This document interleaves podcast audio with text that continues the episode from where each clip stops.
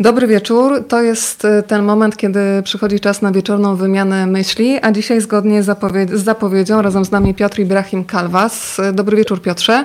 Dobry wieczór. Tym samym meldujemy się na Gozo. Jakiś czas temu mieliśmy okazję się spotkać w wirtualnym, faktycznym Domu Kultury, ale oczywiście wszystkich y, tematów nie wyczerpaliśmy. Tym bardziej, że książka Gozo, Radosna siostra Malty, zaprowadziła mnie do kolejnej książki, a w zasadzie wróciłam do niej po latach. Myślę o książce Egipt Haram Halal. Pokażę Państwu okładkę, żeby Państwo doskonale wiedzieli, e, o jakim tytule mówię. To jest, Piotrze, Twoja książka, która w 2016 roku była nominowana do nagrody Nike, a we wstępie do książki Gozo e, mówisz o tym, że w zasadzie trochę ta książka e, jest odpowiedzialna, jeżeli mogę tak powiedzieć, za Twoją przeprowadzkę na Gozo. Więc mam nadzieję, że się zgodzisz, żebyśmy dzisiaj trochę porozmawiali o codzienności w Aleksandrii, gdzie spędziłeś 8 lat, i o Gozo, mm, na którym mieszkasz od lat czterech. Ale jestem najbardziej jeszcze ciekawa, dlaczego w ogóle się wyprowadziłeś do Aleksandrii, więc będziemy takie, wiesz, y, śladem przeprowadzek Piotra dzisiaj wędrować, dobra? Okej, okay, okej. Okay. No to pierwsza przeprowadzka, czyli ten moment, kiedy y, stwierdzasz, że wyjeżdżasz do Aleksandrii, no i zasiedziałeś się tam 8 lat, więc to jest kawał czasu.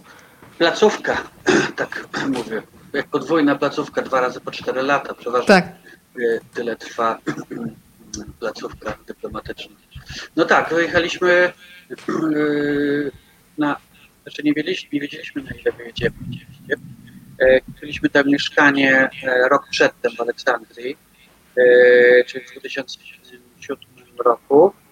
E, no i jeszcze żeśmy przyjeżdżali w ciągu tego roku, e, zanim żeśmy się dostały, prowadzili chyba dwa albo trzy razy, tam meblując, wyprowadziliśmy się z Polski, no bo chcieliśmy wyjechać, bo nam się nie podobało. I to teraz musiałbym długo mówić, tłumaczyć jakoś nie za bardzo lubię to ciągle wracać do tego. Nie, nie, nie podobało nam się życie w Polsce i nadal nie chcemy może Polskę, różne aspekty polskości lubimy. To Piotrze, pozwolisz, że wrócę do początku Twojego tekstu, który otwiera książkę Egipt Haram Halal. E, między innymi piszesz, z balkonu na dziesiątym piętrze widzimy morze. Kolorowe łodzie rybaków, nurków wynurzających się z wody z ośmiornicami na harpunach. Czasem widzę skaczące delfiny. Jak sobie wyobraziłam, że z własnego domu mogłabym oglądać skaczące delfiny, to już Ci pozazdrościłam. Ich mokre grzbiety błyszczą w słońcu, ale dużo częściej obserwuję tragiczne wypadki na korniszu. Poza tym panorama odrapanych, gnijących wiecznej wilgoci domów pokrytych fantastyczną pajęczyną kabli i sznurów, a wśród nich, jak muchy złapane w sieć, zardzewiałe anteny satelitarne i powiewające na wietrze pranie. W kamienicy obok, na ostatnim piętrze, mieszka starszy pan o fizjonomii Hemingwaya – Codziennie, niby od niechcenia zapomnienia, wychodzi nago na balkon i macha chujem. Sprawdzanie, czy już jest, stało się naszym zwyczajem. Na parterze naszego domu miała być apteka, ale jest meczet, jak prawie na każdym rogu w Aleksandrii. Są i stare meczety, ale najwięcej jest musali, czyli takich właśnie domowych meczetów, sal modlitewnych zaadaptowanych na świątynie, parterach i piwnicach apartamentowców. No i potem też opisujesz waszego brodacza, blokowego mm, muezina, który pięć razy dziennie śpiewa z balkonu e, azany, takie, że aż drżą szyby w oknach. Przypomniałeś sobie trochę ten moment pobytu w Aleksandrii? Tak, tak, ja tego nie zapomniałem, cały czas to pamiętam. To, te 8 lat to był bardzo taki wyraźny e, e, okres w moim życiu. Wszystko, czy prawie wszystko pamiętam i mam pamięci. Mam nadzieję, że pojadę tam za niedługo, odwiedzę te stare miejsca. Czasami myślę o książce e, o Aleksandrii. Mam nawet no, od paru lat mam taki pomysł E, na, na książkę o Aleksandrze, więc gdybym miał, miał realizować, to musiałbym oczywiście tam wyjechać to na, na dłużej, na nie wiem, co, co najmniej dwa miesiące, żeby przypomnieć sobie e, to miasto. To powiedz e, trochę o tych powodach wyprowadzki, bo to jest oczywiście skaczące delfiny brzmią romantycznie, ale książka Egipt Haram Halal no ona romantyczna nie jest. Ona nie pozwala o sobie zapomnieć. Pokazujesz e, mm, no, wiele takich sytuacji, o których turyści, którzy przyjeżdżają do Egiptu na chwilę, na plażę Hurgady nawet nie ma pojęcia. E, pokazujesz e, fundamentalizm, pokazujesz straszne rytuały, na przykład wycinanie łechtaczek kobietom, dziewczynkom, coś to cały czas funkcjonuje. I tak naprawdę jak sam piszesz, zakładasz cały czas maski, żeby dowiedzieć się jak najwięcej o Egipcjanach. Powiedz trochę więcej, czy ta książka, czy odkryłeś tak dużo, że faktycznie istniało zagrożenie, że, że robi się po prostu niebezpiecznie na miejscu w Aleksandrii? Znaczy, yy, na początku spytałeś, w drugim już pytaniu, dlaczego tam yy, wyjechałem, dlaczego yy, chciałem wyjechać. No to przede wszystkim to była yy, yy, taka no, neoficka neofickie pragnienie konwertyty na islam, żeby, żeby wielu podobnych, yy, którzy mają też trochę pieniędzy, żeby wyjechać do muzułmańskiego kraju i zamieszkać. Co, co też uczyniłem. Yy, myślę, że yy, absolutnie nie żałuję się, że te 8 lat to jeden z najważniejszych okresów w moim życiu. Napisałem tam parę książek, poznałem tą kulturę. Ja przede wszystkim wiele artykułów, dziesiątki artykułów na temat Egiptu, islamu, kultury arabskiej. A dalej pytałaś o co, przepraszam?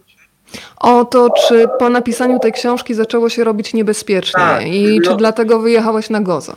Znaczy, tak, to był jeden z powodów, e, dla których e, musiałem, e, musieliśmy opuścić Egipt, bo to, co pisałem dla dużego formatu, czasami dla wysokich obcasów, zrobiłem w wywiadach, w dni wyborczej to wszystko się działo, z czego później powstała z tych wywiadów większość książki, jak Haram Halal, no to były rzeczy, które były, byłyby niemile widziane przez władze egipskie, e, gdyby zostały e, przetłumaczone na arabski, czy nawet na jakiś angielski, czy któryś z języków europejskich, to dotarło do tamtejszej e, służby bezpieczeństwa, ale także gdyby dotarło, żeby się mogli jeszcze chyba bardziej bały, do fundamentalistów których ja przecież tam Y, jadę po lichostwo w tej książce. Więc te dwie, dwa zagrożenia powodowały, że, wiszące, no, nigdy się nic nie stało. Nigdy nie mieliśmy żadnych podróżek, ja nie miałem żadnych podróżek, żadnego najmniejszego cienia e, zagrożenia, ale moi znajomi dziennikarze e, z zachodniej Europy musieli powyjeżdżać władze ich wyrzuciły z Kairu E, w trybie natychmiastowym kilka osób, więc ja się też tego bałem, a mieliśmy tam szkołę, pieniądze w banku, no oczywiście mieszkanie, koty, takie wyrzucanie, taka e, e, eksmisja z Egiptu, deportacja, to jest dosłownie pół godziny na spakowanie i wyjazd tam, to jest bez względu. Więc no, to wszystko się złożyło na to, że, że zaczęliśmy szukać nowego miejsca. Najlepiej w basenie Morza Śródziemnego, bo przyzwyczailiśmy się do tego klimatu super. E, i wyjechaliśmy. Piotr, jest jeszcze pytanie z drugiej strony, czy dałoby się trochę ciebie podgłosić? Ja nie mam takiej możliwości, musisz to zrobić Bliżej. u siebie, jeżeli... O, byłoby lepiej, super. Spróbuj jeszcze. O, tutaj kolejne no, osoby. Tak lepiej? Jest lepiej, jest zdecydowanie lepiej. To była prośba, no. słuchaj, prosto z Tajlandii od e, pani Sandry, która jest teraz razem z nami. To wyjaśnijmy y, sam tytuł chociażby, Egipt Haram Halal. Po lekturze oczywiście wszystko jest jasne, ale zdaję sobie sprawę, że część osób dopiero po tę książkę sięgnie, być może po tym naszym spotkaniu. E, haram to są w islamie e, rzeczy, czynności, myśli, przedmioty, które są zakazane posiłki, jedzenia, napoje, które jest to, to wszystko, co jest zakazane. Halal to jest to, co jest dozwolone. Y, no i te, ta książka jest jakby, zajmuje się głównie tymi haramami i halalami, znaczy ja o tym piszę. Y, ile stąd ten tytuł? Ja pamiętam, że ten tytuł nie wiem, czy wymyślił, ale, ale na pewno zatwierdził Wojciech Tochman, który był wtedy w wydawnictwie Dowody na istnienie, chyba, że go tam nie ma. E, e, I on był jednym, on mnie namówił do napisania książki. On też e, napisał na Facebooku. Ja nie miałem takiego pomysłu na taką książkę. Też, też się trochę bałem, że jak zacznę pisać takie rzeczy, to właśnie będę musiał wyjechać. Ale koniec końców właśnie pewno między innymi dzięki Wojciechowi Tochmanowi jestem teraz na Gozu. To powiedzmy trochę teraz, Piotrze, o Twoim domu. Mówisz o domu, który, kiedy się myśli takimi kategoriami, na przykład warszawskimi, to to jest prawie zamczysko, jeżeli chodzi o ilość metrów kwadratowych, myślę o Aleksandrii, e, ale potem tłumaczysz, że tak duże powierzchnie to jest norma w Aleksandrii. Powiedz, na ilu metrach mieszkaliście w Aleksandrii? To było, to było mieszkanie 160 metrów, e, co jest rzeczywiście e, taką no średnią, może trochę minimalnie powyżej średniej w Egipcie, bo tam są ogromne mieszkania ze względu na to, że są wielkie rodziny, wielodzietne. Także rodziny wielopokoleniowe, który, w których rodzinach mieszka często babcia, dziadka, dziadek, e, ciocie różne. Tam się żyje na, na, na kupie. E, więc to, to raz. Dwa, to jest klimat, że w malutkich klitkach mieszkać, mieszkać w takim gorącym klimacie. Aleksander to jeszcze pół biedy, bo to nad Morzem Śródziemnym, ale dalej na południe Egiptu to jest żar po prostu cały, cały rok. Więc nie da się w takich małych mieszkaniach mieszkać.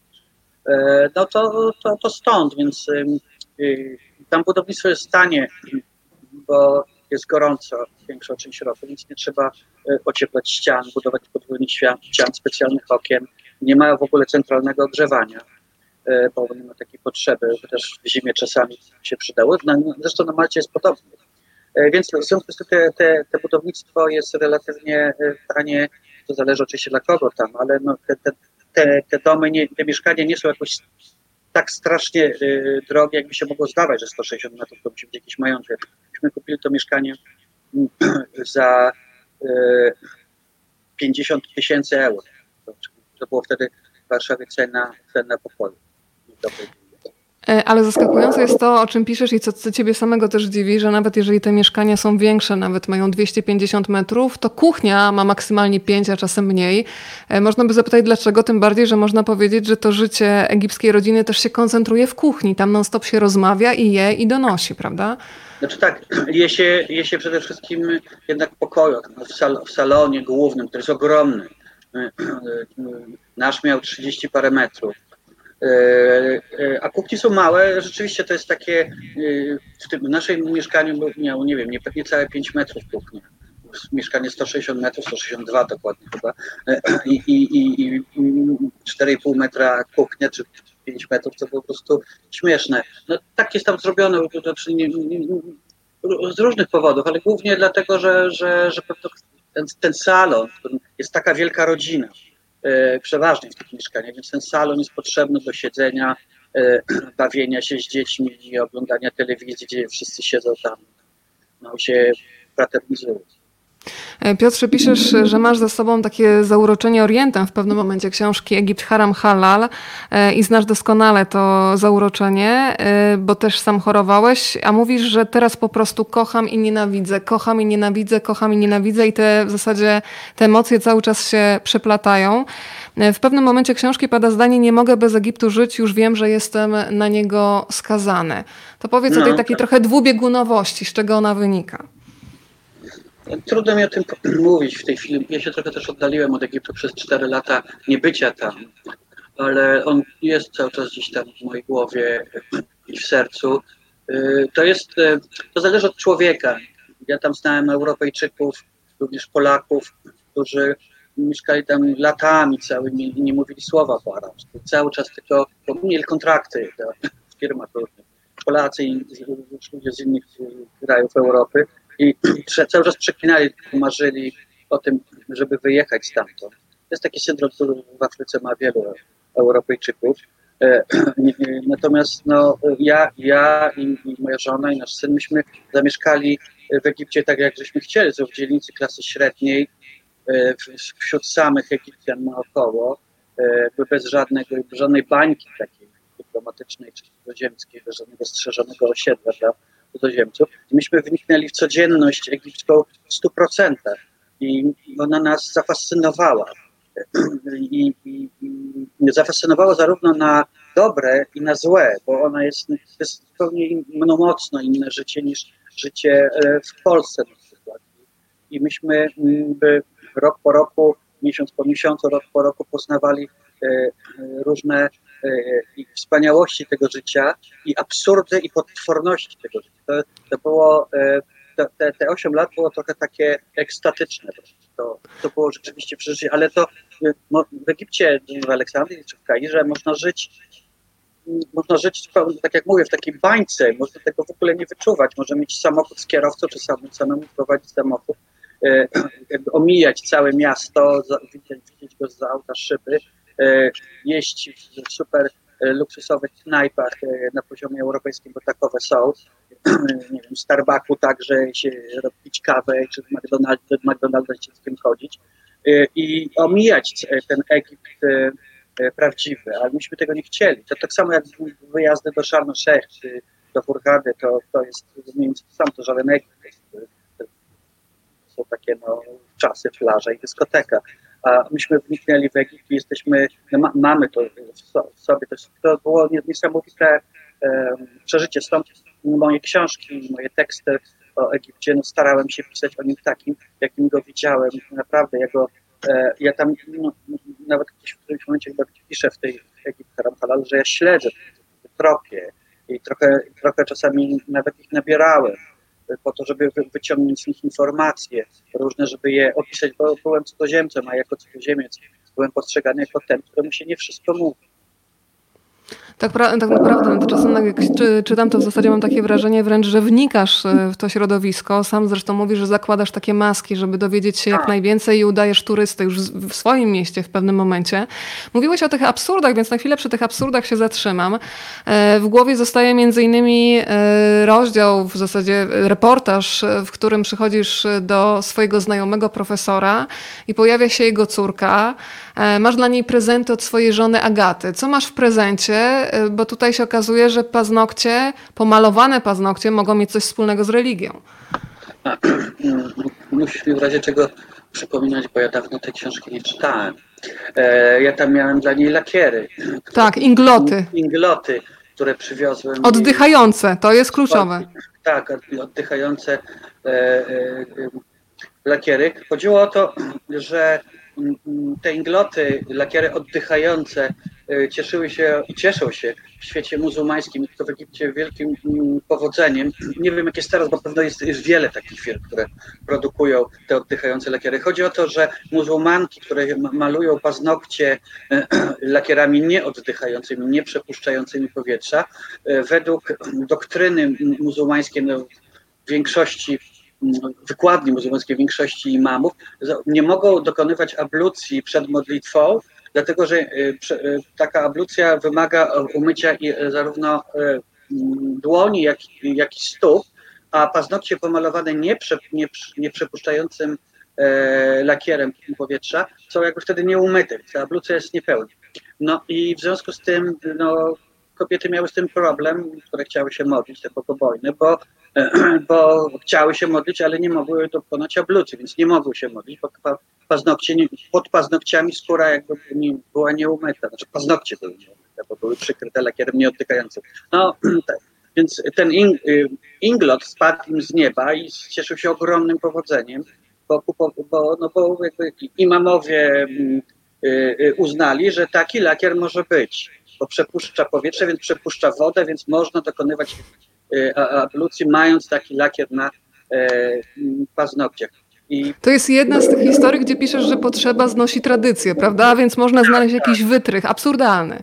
Absurdalny, znaczy takie wytrychy to yy, yy, no, imamowie i nie tylko, i w ogóle myśliciele, nazwijmy to tak, muzułmańscy, religijni, znajdują, dopasowują do, do, do wielu różnych sytuacji, y, które, które wymagają właśnie takiego E, e, jakby do wyjścia z tego, żeby, żeby ludzie się nie denerwowali i nie, nie krzyczeli na nich, że, że nie mogą robić tego czy innego, bo, bo to jest zabronione, a to nie jest zabronione. To są e, rzeczy, które, są, które się zdarzają w każdej religii, ale w islamie jest tego najwięcej, bo islam jest taką religią, która, która jest jakby która jest zbudowana na, właśnie na haramach i halalach, na różnego rodzaju zakazach, nakazach i dozwoleniach.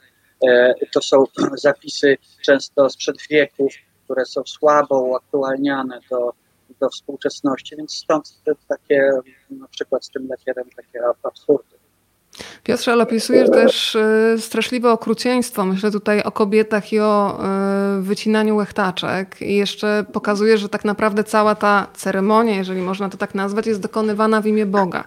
I najbardziej przerażające jest dla mnie to, że mm, tę tradycję przekazuje się z pokolenia na pokolenie i kobiety, które doskonale pamiętają swoje cierpienie, bo często te zabiegi są przeprowadzane w masakrycznych warunkach, część kobiet ginie, dziewczynek, e, a jednak ta tradycja jest tak silna, że kobiety skazują na ten sam los swoje córki, wnuczki. Kiedy rozmawiałeś na ten temat, w ogóle powiedzmy wprost, że bardzo trudno było porozmawiać tobie jako mężczyźnie, cudzoziemcowi e, na ten Tak, temat, tak. e, co słyszałeś? Jak uzasadniali no, barbarzyństwo? Czy to żona mi pomagała w tym. Y, Niektóre części tego wywiadu są przez nią zrobione. Plus moje przyja- znajome egipskie, takie bardzo świeckie, tak powiem, też mi w tym pomagały. Y, No, tradycja to jest, y, to jest tradycja, tak, przede wszystkim to jest, to jest w ogóle okaleczanie kobiet, bo to trudno nazywać obrzezaniem, to jest złe określenie. E, To jest coś, co nie jest w dogmatach islamu, to jest część e, tradycji, tradycjonalizmu egipskiego i w paru jeszcze innych miejscach w Afryce. W Azji to bardzo mało, ale w Afryce e, e, robią, robią to muzułmanie, robią to chrześcijanie, koptowie, chrześcijanie w Etiopii, E, robią też animiści Afryce. Więc To wszystkim trzeba tutaj jakby mm, powiedzieć, że to nie jest muzułmańska tradycja, ale wpasowana w niektórych krajach islamskich i w islam. Tu jakby też nagięto e, islam w drugą stronę. E, na przykład w Arabii Saudyjskiej, który, który jest krajem no, hiper islamskim, ortodoksyjnym, to jest absolutnie zabronione. E, e, więc no, kwestia przyzwyczajenia, te tradycji, to jest, to jest, tradycja potrafi zabijać. Tradycja może być fajna, jak choinka czy pierogi, ale tradycja, nie wiemy też często z doświadczeń polskich, oczywiście nie na taką skalę, jak o, o, jakiej teraz mówimy, ale że y, trudno się odzwyczajać czasem od takich okropnych y, y, rzeczy, czy, czy myślenia nawet w duchu tradycjonalizmu. I takim, taką rzeczą jest no właśnie obrzezanie kobiet. To jest strasznie trudne do wyplenienia tam, mimo że to, się, że to jest zabronione od, o ile dobrze pamiętam, 13 lat, tak oficjalnie zabronione, to cały czas to jest praktykowane, y, bo, no bo, no bo tak zawsze było. A że, a że to jest kraj zacofany. Egipt jest krajem zacofany, bo przy paru enklaw w Kairze, w tamtych, to jest kraj biedny, zacofany, gdzie 30% ludzi nie umie pisać i czytać, a kobiety, o ile dobrze pamiętam, to prawie 50, ta prowincja kobiety to nie, nie umieją pisać i czytać, faceci niewiele lepiej. Więc e, w takim kraju zapuszczonym intelektualnie e, ludzie bardzo kultywują wszelkie zwyczaje, bo to jest dla nich coś, co, czego mogą się trzymać, tak jak religia. Więc to tak zawsze było, to robiła matka, to robiła babka i tak dalej, więc my to nadal robimy. A kwestia tego, że kobiety robią to kobietom, bo tak, bo faceci, jak się okazuje ze statystyk, mm, bardzo, nie pamiętam już dokładnie, ale bardzo duża część facetów, mężczyzn w ogóle tego nie chce, więc robią to kobiety i za tym stoi jakby, i zawiść, i zazdrość, i, i żal, że mnie to zrobiono, więc ja się zemszczę. To dłu- długo by o tym mówić, to są y, bardzo mroczne, ponure e, e, strony ludzkiej psychiki, jest ten sadyzm, Jeżeli mówimy o tym okrucieństwie, to wspominasz też fundamentalistów, którzy na przykład zadźgali nastolatka za to, że szedł z dziewczyną, która nie była jego żoną. Ale wspominasz też takie słowo magdub, zapisane. E, I muszę ci powiedzieć, że e, to jest tak irracjonalne, e, takie kompletne poddanie się losowi, że z tej naszej europejskiej perspektywy to jest po prostu cholernie trudno zrozumieć. E, Ty też opisujesz rodzaj swojego takiego zdumienia, kiedy siedzisz na balkonie i codziennie praktycznie obserwujesz e, wypadki. E, Wypadki, o które no, z naszej perspektywy ludzie wręcz cię proszą. I, i co Samochodowe. słyszysz? Tak, samochodowe, dokładnie. Znaczy, to jest, y, mieszkaliśmy na, na, na, w drugim rzędzie w bloku y, i mieliśmy taki prześwit na y, y, w pierwszym rzędzie, nie było tam akurat w tym naprzeciwko naszego balkonu y, domów. Mieliśmy prześwit na, nie wiem, no, ze 200 metrów tego ko- 25-kilometrowego ośmiopasmowego kornisza bulwaru nadmorskiego, aleksandryjskiego, zresztą bardzo y, ładnego. I to nie było tygodnia, żebyśmy nie widzieli w tym małym prześwicie jednym wypadku samochodowego, czasami ze śmiertelnym skutkiem. To ja widziałem po prostu zabijanych ludzi, to coś, coś okropnego. Y, I znaczy tutaj y, trudno dyskutować o, y, y, znaczy nie, nie, ma, nie ma sensu dyskutować o tym, że jak Egipcjanie źle jeżdżą, bo to nie jest istotą naszej rozmowy.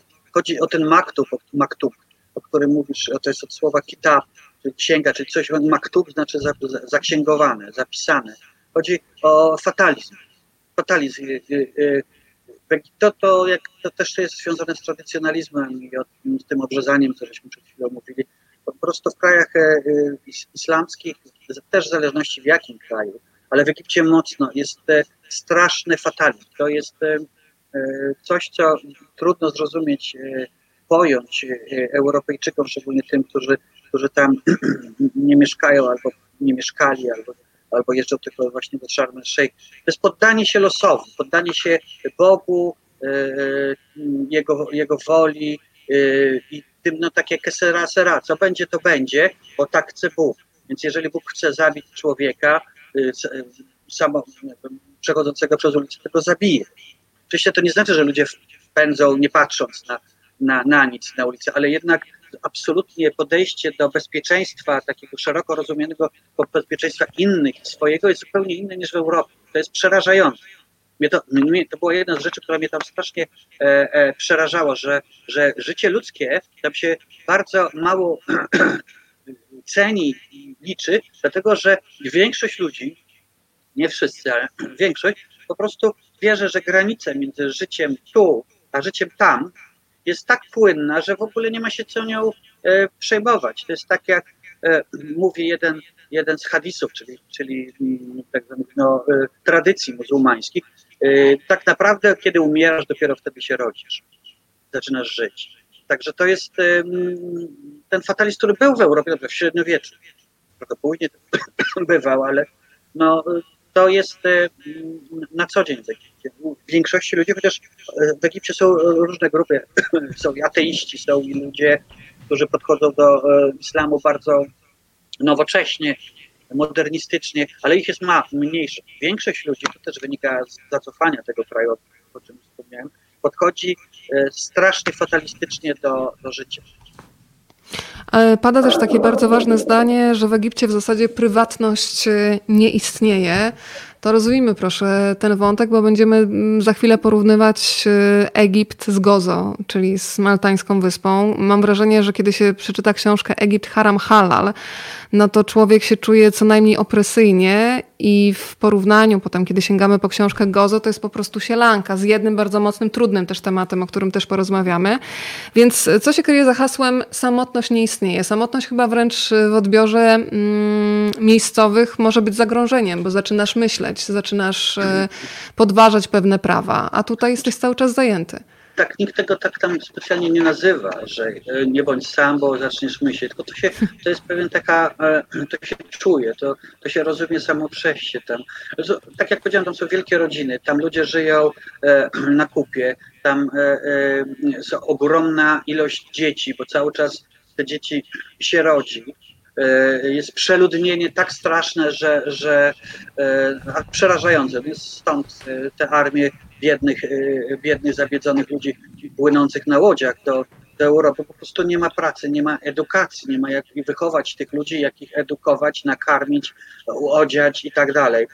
Więc życie, życie się, więc rodzina jest taką podstawową komórką, którą się ceni przede wszystkim najbardziej, to jest ogromna rodzina, bardziej niż państwo praworodzinne, klanowe, obyczajowe, e, jest religijne, to wszystko jest zawsze związane z religią, jest o wiele bardziej e, szanowane niż prawo państwowe, które się tam nie szanuje, bo państwo zawsze było opresyjne i zawsze było autorytarne i zawsze było, była i jest tam dyktatura we wszystkich właściwie krajach arabskich, więc ta, ta e, liczy się zawsze pomoc ludzka, jakby kogoś obok z rodziny, czy z przyjaciół, czy, czy z meczetu, więc wszyscy są razem ze sobą. E, Wszyscy się spotykają. Jak ktoś się zaczyna izolować, to znaczy, że albo jest chory psychi- psychicznie, albo fizycznie, albo ma, kryje jakąś tajemnicę, bo przez, pokolenia, przez wieki tak się utrwaliło, że wszyscy jesteśmy e, e, razem, że to też jest z południową jakby też mentalnością związane. E, I, no i, i co? No i to, to tak to wygląda. I, i, indywidualizm, indywidualizm tam jest absolutnie nie, nie w cenie i to jest przypisane przede wszystkim Europejczykom czy ludziom Zachodu oraz tym Egipcjanom, którzy się jakby, nie wiem, ym, którzy mają indywidualizm przypisany przez to, że są pisarzami, że są jakimiś naukowcami, poetami i wtedy tam y, takich ludzi się traktuje jako artystów i tych, którzy mają prawo ten wyjątek taki, wy- wyjątkowo być sami, przebywać sami, bo, bo tworzą. Ale tak to e, ludzie żyją wszyscy razem i nie ma prywatności. To też jest e, straszne, że nie ma prywatności, to też powoduje też hałas. Jak się żyje w grupie, to wszyscy mówią. Nie ma tej ciszy, tam jest, tam jest straszny brak ciszy. Mnie to, Ty powiedziałeś, e, że jedyne ciche miejsce w Aleksandrii to jest meczet. Tak, jeden meczet poza, poza czasem modlitw. I, i rzeczywiście e, ja często chodząc po Egipcie i po, po innych krajach e, muzułmańskich, chodziłem e, do meczetu, żeby odpocząć, żeby no, zostaje cała ta wibrująca e, ulica, a w meczecie e, panuje, panuje cisza, e, jest klimatyzacja albo wentylatory i jest, i jest wtedy można odetchnąć. Zresztą ta, ta ulica, ta, ta fascynująca orientalna, e, wibrująca, rozwibrowana ulica, to jest coś, co e, fascynuje bardzo wielu podróżników, podróżujących po krajach e, islamskich, w ogóle Orientu, nie tylko islamskich. E, I to rzeczywiście, ja też podróżowałem, zanim zamieszkałem w Egipcie, to podróżowałem po Afryce, po, po Indiach e, i to zawsze mnie fascynowała ta ulica. Ona była taka pełna życia, e, krzyku, odgłosów. To, to jest poezja. To jak, jak w Indiach, jak wyszedłem na ulicę, to po- po- popatrzyłem, no to myślałem, Boże, tak tutaj się po prostu książka sama pisze. Sama się pisze, prosi. Ale jak się zaczyna w tym żyć, jak się zaczyna w tym żyć, będąc Europejczykiem, jeżeli tego, mijają miesiące, mijają e, e, lata takiego hałasu, hałasu ludzi, zwierząt, e, samochodów, maszyn, e, to po, prostu człowiek albo zwariuje, albo musi przyjąć jakąś, e, do te, jakąś postawę wobec tego, musi to jakoś do tego twarzą w twarz stanąć i coś z tym zrobić. Ja, ja to, ja, ja nie wariowałem, ani, ani moja rodzina od tego, myśmy to jakby zaakceptowali i, i weszliśmy w to, ale no teraz jak mieszkając poza Egiptem, albo, albo wtedy wyjeżdżając na krótkie okresy z Egiptu do Europy, to przyjazd do Europy to jest tąpnięcie, to było tąpnięcie. To było tąpnięcie zupełnie w ciszy, w ciszy, uderzenie ciszy.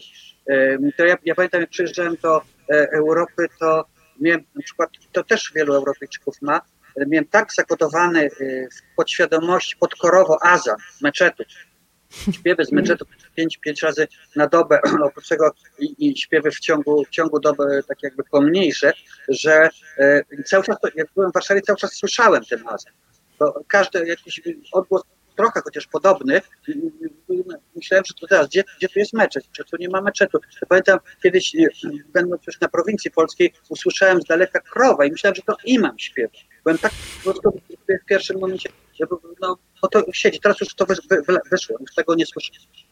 Czyli zapisane na twardym dysku w pamięci bardzo Tak, tak, tak. mocno.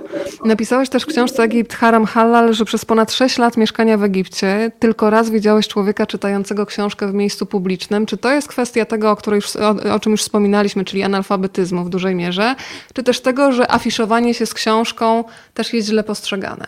Nie, to jest, afiszowanie nie jest postrzegane, po prostu to jest przeciwnie, coś, kto się z książką, to też zależy od miejsca, od e, tego, czy, jesteśmy w bardzo ortodoksyjnym, fundamentalistycznej dzielnicy, czy, czy mieście, wiosce egipskiej, ale generalnie ktoś, kto siedzi w miejscu publicznym czyta książkę, to jest albo, albo e, też postrzegany jako intelektualista, czyli ktoś, kto umie czytać, ktoś, kto ma pieniądze na książki. W Egipcie są strasznie drogie książki. Chyba, że gdzieś się w antykwariacie kupuje, tych antykwariatów jest naprawdę bardzo mało, głównie są w Kairze. E, Nie czyta się książek, bo e, jest analfabetyzm od, od zawsze. Teraz jest 30%, e, parę lat temu był 30%, na to nie sprawdzamy, myślę, że jest cały czas mniej więcej taki sam, ale 50 lat, czyli 80 lat temu był, był 60%. Także e, to jest powód tego, że, że jest intelektualny dół i ludzie nie czytają e, książek. Czyta się oczywiście, ktoś kto umie czytać, czyta literaturę e, religijną. Poza tym jest rzeczywiście wśród ortodoksów, a tam jest dużo ortodoksów w Egipcie, takie podejście, że nie warto tracić czasu na książki, że w książkach mm, mm, są e, złe rzeczy, że, że to nie są religijne że, rzeczy. To, wiele książek tam jest na takim indeksie nieoficjalnym, bo nie ma oficjalnego indeksu, tak jak watykański. Ale A powiedz, jaka książka niemiecka jest najbardziej znana, którą można spokojnie znaleźć w księgarniach, bo to też może być zaskoczeniem dla wielu. Nie wiem, czy ona jest najbardziej znana. Ja tak jakbym nie chciałbym deprecjonować i mówić, że Egipcjanie mają gdzieś noszą w sobie faszyzm, ale bardzo popularny jest Mein Kampf. Jest, y, to jest, bo y, na stoiskach y, z książkami w Aleksandrii i w księgarniach, ale przede wszystkim na tych stoiskach była literatura przede wszystkim religijna, to 90, 80, 90%, literatura dla kobiet, czyli książki kucharskie, y, nie tylko dla kobiet, ale książki kucharskie są niektóre świetne po angielsku, e, oraz e, parę takich poszczególnych powieści światowych przetłumaczonych na, na, egipski, na arabski. Bardzo mało się tłumaczy, to jest kolejna rzecz. E, oraz Mein Kampf. Bardzo często, prawie we wszystkich e, księgarniach był Mein Kampf i to po arabsku. Arabskie tłumaczenie, których było kilka. E, i, i, no i to jest takie znamienne, że oczywiście chodzi o antysemityzm. Tutaj e, nie ma jakby żadnej wątpliwości. Nie chodzi Jeżeli- ani o, o nic innego, tylko o to, o nienawiść e, Arabów do, do Żydów. No i no, Mein Kampf no to znakomicie się w to wpasowuje. Kiedy mówisz o tej nienawiści, to też bardzo ważny jest taki fragment, kiedy opisujesz y, amerykańską szkołę, do której chodzi twój syn, Hasan, chodził wtedy w y, Aleksandrii. E, Kiedy od czasu do czasu sprawdzacie, co tak naprawdę jest y, w programie szkoły. E, Piszesz też jasno, że nie można przeczytać o żadnych uznanych Żydach, czy to w historii literatury, sztuki. Oni po prostu są wymazani. E, Tak. Podobnie jak konkretne miejsca na mapie, mimo że to jest szkoła amerykańska w Egipcie, prawda? Tak, on chodził do amerykańskiej, później do brytyjskiej sekcji w tej samej szkole, więc chodził do obu anglosaskich klas.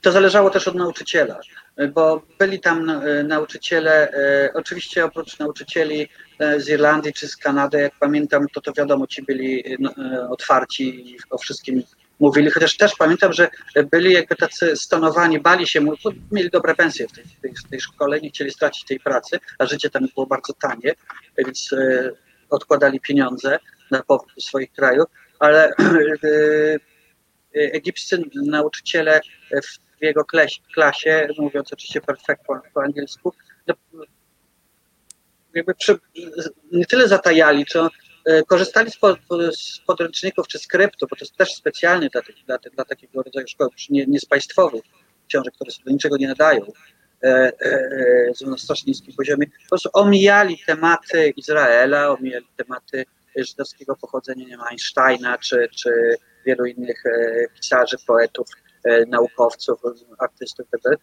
Czasami o tym wspominali, ale jakimś tak ubocznie. To, to, to było rzeczywiście coś, co ja musiałem i mo- moja żona e, tłumaczyć Hasanowi, że to ten, ten człowiek jest pochodzenia był żydowskiego, ten artysta jest pochodzenia żydowskiego, Izrael jest normalnym, dobrym krajem i tak dalej, i tak dalej. No, e, antysemityzm arabski jest straszliwy. To jest e, no, zupełnie, u nas jest bardzo w Polsce, e, ale tam jest, to jest jeszcze, jeszcze, jeszcze wiele, wielokrotnie gorsze.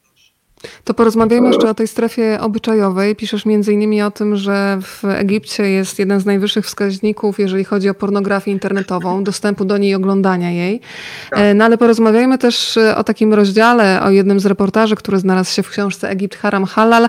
E, Nie wiem, czy przytoczę dokładnie tytuł, ale chyba było Dzwoni do mnie onanista. Czyli też mówisz o pewnym zwyczaju, który może być, zaskakujący dla nas tutaj w Europie. Opowiedz, o co chodzi. Ja nie wiem, czy ten zwyczaj jest jeszcze kulty- ku- kultywowany tam i się, i się praktykowany, e, ale wtedy to było Arasat, tak? To było hasło takie wywoławcze. na, e, już nie pamiętam. Mhm. E, tak, e, to chodziło o, o to, chodzi o to, że w Egipcie e, jest, była albo jest, myślę, że to jest nadal bardzo duża grupa mężczyzn w różnym wieku, głównie młodych, którzy wy, wydzwaniają na chybił trafił z komórki do, e, do na chybił trafił, wybierają numery. Jak trafiają na kobietę, to zaczynają do tego telefonu dyszeć, e, składać im propozycje różne, wypytywać, e, pochukiwać, e, oczywiście e, różne obleśne e, cytować e, e, słowa, zdania i propozycje, jednocześnie się onanizują, więc to e, przeważnie. I to jest Mhm. zjawisko, które tam zaczęto, zaczęto opisywać, mówić o tym także w prasie. E, No i, i, i to tak wygląda. No i ja miałem coś takiego na swoim telefonie, mm, e, po prostu, nie wiem, no już nie pamiętam, to było miesiące trwały te, ten, e, wiele numerów do mnie dzwoniło, bo wielu z tych facetów ma kilka, kilka telefonów, e, żeby, było, żeby mieć kilka numerów. I, ja podobno mam głos przez telefon kobiecy, więc widocznie e, e, on mnie Trudno brał mi w to za, uwierzyć. e, On mnie brał za kobietę. Ja go przeklinałem, wyzywałem. e, Po arabsku, po angielsku, po polsku, ale to mu nie przeszkadzało. Ja tak, takie same, to w środku nocy potrafił dzwonić. Moja żona miała to samo, nasze znajome, przyjaciółki egip, egipskie i cudzoziemskie, więc to, ale to jest, e, e, to jest taki ewenement e, w Egipcie, ale to też jest ciekawe, że nigdy tego nie zrozumiałem, po co oni to robią, kiedy mają e, internet e, z całą, całą pornografią, jaką tylko chcą, ale widocznie, nie wiem, żywy głos, kobieta, e, było, czy jest to taką osobliwą modą. Tak. A powiedzmy też o takiej instytucji małżeństw czasowych, bo to jest znowu taki kolejny y, pomysł na to, jak obejść y, prawo i zrobić y, coś, co jest teoretycznie zakazane.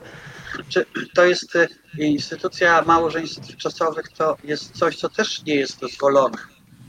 To jest coś, co się nagina znowu islam do, do, do potrzeby, w tym wypadku bardzo konkretnej, potrzeby kobiety bądź mężczyzny, bo to dotyczy kobiet i mężczyzn. To są związki, które no w szyizmie na przykład, e, Egipt jest sun, sunni, krajem sunnickim, e, ale na przykład w szyizmie to jest legalne zupełnie. To jest zupełnie usankcjonowane prawnie i to, że mężczyzna e, e, e, jak ma ochotę jakby na seks z kobietą, a to jest zabronione, seks poza małżeński, oczywiście w islamie jest teoretycznie zabroniony, to zawiera związek małżeński e, na, na, nie wiem, na dwie godziny, albo na dwa dni, albo na dwa tygodnie, w zależności od tego, jak się jego partnerka e, e, zgodzi, bo ona też się e, e, musi- na to zgodzić te związki w szyizmie to się w ogóle zawiera takie związki przed imamem. Ciach prac, czas, czas, czas praski już jest zrobione w ogóle oficjalnie prawnie. W Egipcie to młodzież robi, jeżeli, jeżeli, jeżeli chce mieć taki dokument, to między sobą to podpisują.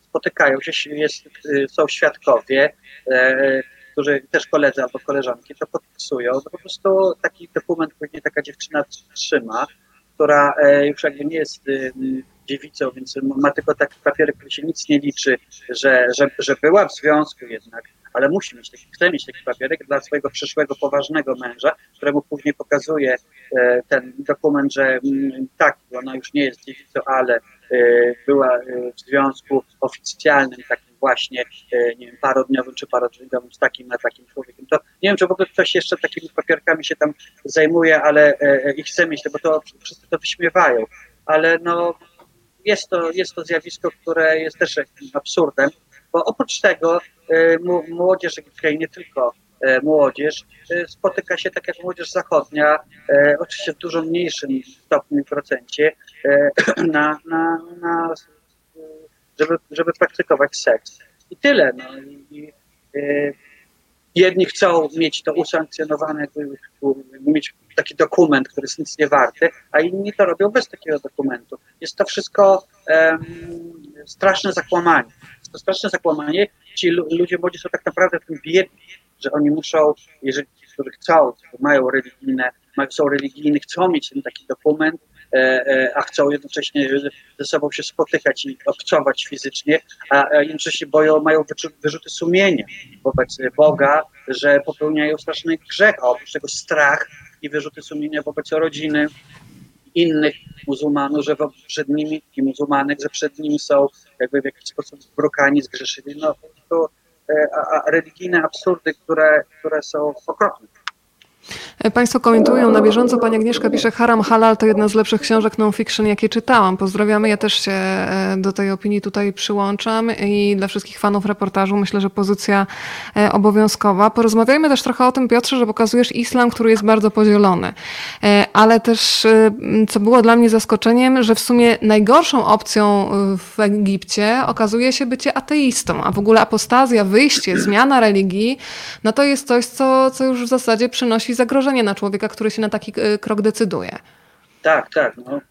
Ateizm jest postrzegany e, w, tylko w Egipcie, w wielu krajach muzułmańskich, jako coś, co absolutnie nie, nie może mieć racji bytu. Znaczy, jak ktoś jest cudzoziemcem, to oczywiście jest traktowany jako cudzoziemiec i z całym jakby jego bagażem e, dziwactw.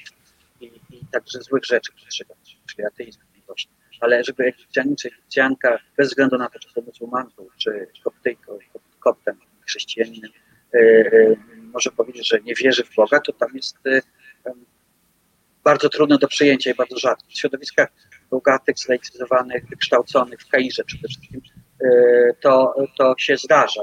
Takie grupy są. Są grupy ateistów na Facebooku egipskim. I ja, jest w mojej książce rzeczywiście rozdział, który jest, który jest tekstem dla dużego formatu o moim, moim spotkaniu z, ateist, z ateistami egipskimi. Ja zrobiłem z nimi wywiad i o ich życiu. Strasznym, ciężkim, przerażającym, o wykluczeniu społeczności, z rodziny, e, o ich, o ich zagrożeniu nieustannym, po prostu śmiercią, pobiciem co najmniej, ale także śmiercią to z rąk najbliższych, e, za to, że, że zdecydowali się na porzucenie wiary. Bo trzeba też pamiętać, że ja pamiętam, że w którymś Lonely Planet trzeba po, po, po krajach chyba arabskich był taki chyba po Iranie to było, e, e, czy nie po arabsku. Była taka, taka rada, że dla wszystkich potoczników z zachodu, żeby jednak na czas pobytu w Iranie wymyślali, że mają jakąś religię. Żeby nie mówili, że jesteśmy ateistami, czy to o Pakistanie, o Pakistan, tylko żeby no, mówili, no, że jestem chrześcijaninem, nawet buddystą, bo, bo, bo, ktoś, kto mówi, że w ogóle nie wierzy w nic, żadne Bóg, żadnego Boga czy bóstwo, jest potraktowany często w niektórych krajach e, muzułmańskich jako ktoś no, niebezpieczny. Ktoś taki, kto jest dziwny, niebezpieczny albo, albo jakiś, jakiś godny pogardy. E, nawet, nawet e, jeżeli się powie, że jest Żydem, że praktykuje się judaizm, jak to się powie w Egipcie, że się Żydem, to wiadomo wtedy, praktykuje się judaizm, to niekoniecznie musi się to spotkać z jakimś negatywnym odbiorem, bo Egipcjanie przede wszystkim nie lubią, jak sami tak twierdzą, nie lubią e, syjonistów, Żydów, e, którzy Izraela i syjonistów, a judaizm, czyli religię żydowską, postrzegają rzeczywiście e, pozytywnie, zazwyczaj, nie wszyscy, ale większość z nich pozytywnie. Więc jak ktoś powie, że jest na przykład jestem Żydem, nie lubię Izraela, też są przecież, E, jestem wrogiem Izraela, ale praktykuję judaizm, to wybiją mu piątkę. Bo to nie jest ateista przynajmniej. To w coś wierzy. Tego Piotrze, Boga jest. Tak, taki rozdział, kolejny reportaż, który zostaje w głowie szczególnie wszystkim miłośnikom zwierząt, to jest Czarny Pies, e, który w tej tradycji też sprzed wielu lat, w wielu miejscach jeszcze kontynuowanej, no jest porażający, bo aż trudno sobie wyobrazić znowu powód, który może stać za tym, żeby czarny pies był nagle, w ogóle żeby sobie wymyślić, że maść psa, chociaż no w sumie nie trudno sobie nie wymyślić, yy, patrząc na historię ludzkości swoją drogą, ale która decyduje, po, powiedzmy co się kryło za tym, za tym reportażem o czarnym psie, więc czasami się zdarza, że jest pies nawet farbowany. E, to był reportaż, e, to było, były e, moja rozmowy z salafitami, czy, czy salafitą jednym, czyli, czyli przedstawicielem takiej bardzo ultraortodoksyjnej odmiany islamu. I między innymi tam w tej, w tej rozmowie z nim pada temat psa, czarnego psa. Chodzi o to, że w islamie, w doktrynie islamu, pies jest zwierzęciem nieczystym Kot jest zwierzęciem czystym, godnym szacunku i miłości, natomiast pies nie. No to kolejny absurd. E, oczywiście to, to, zależy też od e, człowieka. Tam wielu Egipcjan ma psy. I na przykład po bulwarze, tym korniszu, wieczorami z psami wychodzą ludzie. Od razu widać, że to są ludzie otwarci, mówią po angielsku i nieraz nimi rozmawiałem.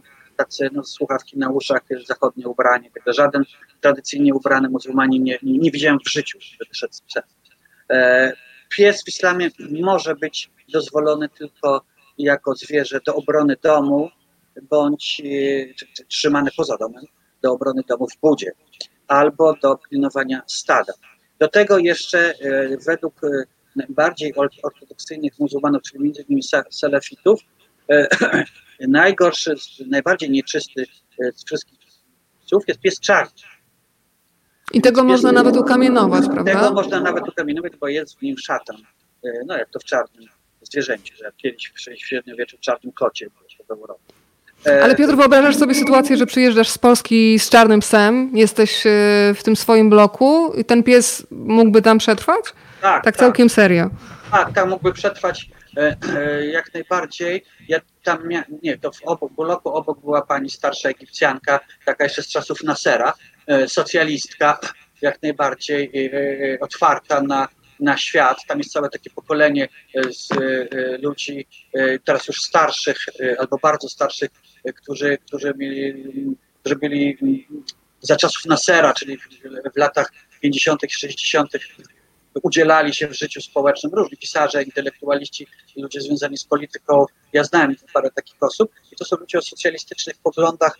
E, Nasser był strasznym człowiekiem. Epoka nasaryzmu to, był, to było gorsze niż PRL, ale oprócz tego, niż PRL w Polsce, ale gorsze, ale to była też epoka, która miała swoje plusy. Wtedy była nastąpiła duża emancypacja kobiet oraz e, swoista jakby em, e, sekularyzacja życia, która wpłynęła pozytywnie na, na wiele aspektów życia e, Egipcjanów. To jest coś, coś za coś. Gdybym ja miał takiego psa w moim bloku, to był blok middle class, klasy średniej, to e, byłoby tak, że musiałbym, nikt by oczywiście nic nie powiedział, tym bardziej, że jeszcze cudzoziemiec, tylko musiałbym go daleko wyprowadzać, bo mm, absolutnie nikt by nie sobie nie życzył, żeby on gdzieś siku robił, pies, pies często jak wyskakuje z klatki, to od razu e, robi siusiu, więc to by się nie podobało. Ja nie mógłbym z nim windą jeździć. Myślę, że mogłyby być pretensje, bo, bo winda by wtedy była skiepszczona. E, e, nie mógłbym jeździć z takimi muzułmanami ortodoksyjnymi, bo by, no, no, by ten pies się ocierał czy łasił do nich. To, to takiego no, w sobie drobne rzeczy, jak na, jak na Egipt, ale generalnie gdybym nic nie zrobił, no to oczywiście e, gdybym takiego, gdybym mieszkał w jakiejś, dzielnicy konserwatywnej, a takich jest pełno w kwartałach konserwatywnych, to był kłopot. Tych psów było, no, ja je wydawałem rzeczywiście na takie psy czyjeś, na smyczy, to wydawałem rzeczywiście tylko na bulwarze, albo widziałem je w McDonaldzie z ludźmi, e, w, w ogródku, no w, w takich w jakichś knajpach w ogródku, w takich miejscach kosmopolitycznych. I to jest, Sandra- no, to, to jest rzeczywiście, rzeczywiście też kolejny sukces. Sandra pisze, że w Tajlandii wciąż są miejsca, gdzie mieszkańcy wyznania muzułmańskiego rzucają w psy kamieniami i polewają wrzątkiem, jeśli podejdą zbyt blisko No e, właśnie. domostwa. E, To przenieśmy się teraz z Aleksandrii, e, bo już słuchaj, prawie godzinę gadamy, a przecież o Gozo jeszcze musimy zdążyć opowiedzieć. Przenosimy się teraz z Aleksandrii, lądujemy na maltańskiej wyspie Gozo. Wspominałeś o tym huku, o tej w zasadzie symfonii różnych dźwięków ulicy w Aleksandrii. No a teraz lądujemy na Gozo i tak naprawdę uderza cię cisza. Jak sobie z tą ciszą radzisz? radzisz? No jak można sobie z ciszą źle radzić? Cisza jest super błogosławioną rzeczą. Jakby jak chcę hałasu, to wkładam słuchawki i słucham muzyki na full.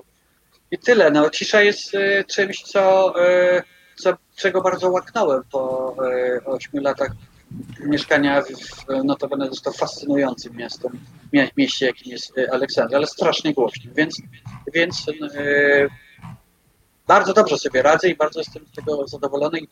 To, ta cisza jest tak y, powalająca na co dzień, że, że rzeczywiście często chodzę z muzyką po, po wyspie, żeby, żeby nie słyszeć ciszy. Tam nie chciałem hałasu w Egipcie, teraz tutaj nie chcę ciszy. W książce Gozo, radosna siostra Malty, zdjęcia mm, robił twój syn Hasan. Zresztą powiedzmy, co znaczy jego imię, bo to też jest piękne, zanim przejdziemy do Hasan znaczy opowieści. dobry. Dobry, pozytywny.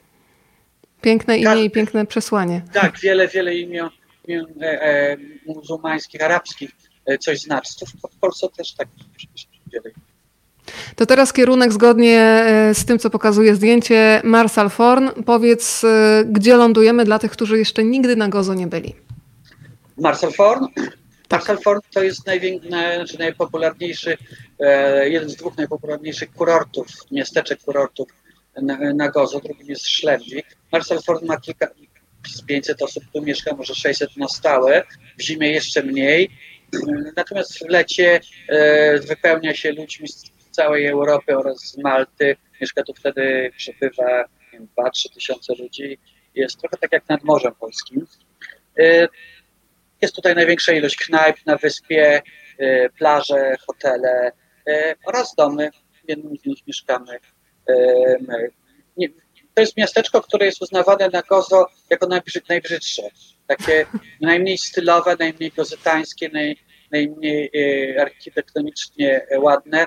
E, ale my je lubimy. To dużo jest takich domów, trochę pudełek e, wybudowanych w latach 60., 70., 80. pod wynajem, ale ono ma swój urok. Myśmy się przyzwyczaili do, do życia tutaj na razie nie chciałbym się zmieniać na inne miasteczka, które są, które są naprawdę prze, przepiękne.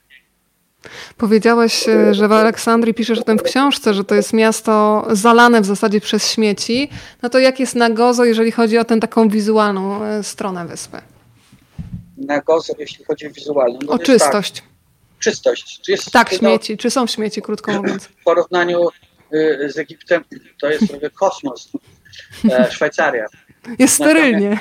Jest w porównaniu z Egiptem sterylne, ale tak. generalnie tak. śmieci jest za dużo i śmiecą turyści niestety głównie, chociaż loka, lokalni mieszkańcy Pozytańczycy też, ale zdecydowanie mniej. Śmiecą turyści, jak turyści, którzy świecą wszędzie. Jak, jak byłem na greckiej wyspie kiedyś, pamiętam, na, na Tassos, e, to było okropnie, po prostu całe góry, e, e, góry śmieci wszędzie i na, to na pewno byli turyści, bo przyglądałem się śmieciom, ja zawsze penetruję śmieci, bardzo lubię oglądać śmietniki, chodzę po śmietnikach w różnych krajach i patrzę, co ludzie wyrzucają. I to na ten Tassos pamiętam, że były po prostu papierosy, opakowania papierosów z wszystkich krajów Europy.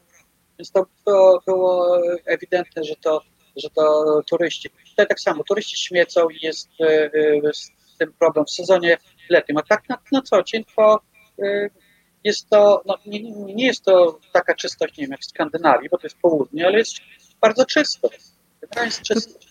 To teraz wyjeżdżamy razem z Tobą na ulicę. Myślę, że fani motoryzacji mogą być bardzo zadowoleni na Gozo. Czy to jest stały obrazek, takie samochody sprzed lat? I zapytam Cię też od razu o ten piaskowiec. Czy też w takim e, domu z piaskowca Ty też mieszkasz? Podobne, myślę o, e, o, o, tej, o tym jakby warstwie zewnętrznej, tak, fasadzie. Podobny, o. Podobny, podobny, podobny dom, nasza fasada w niektórych miejscach jest pokryta tynkiem, natomiast tak, samochody Classic Cars e, brytyjskie są tutaj bardzo popularne e, z 50., 60. lat.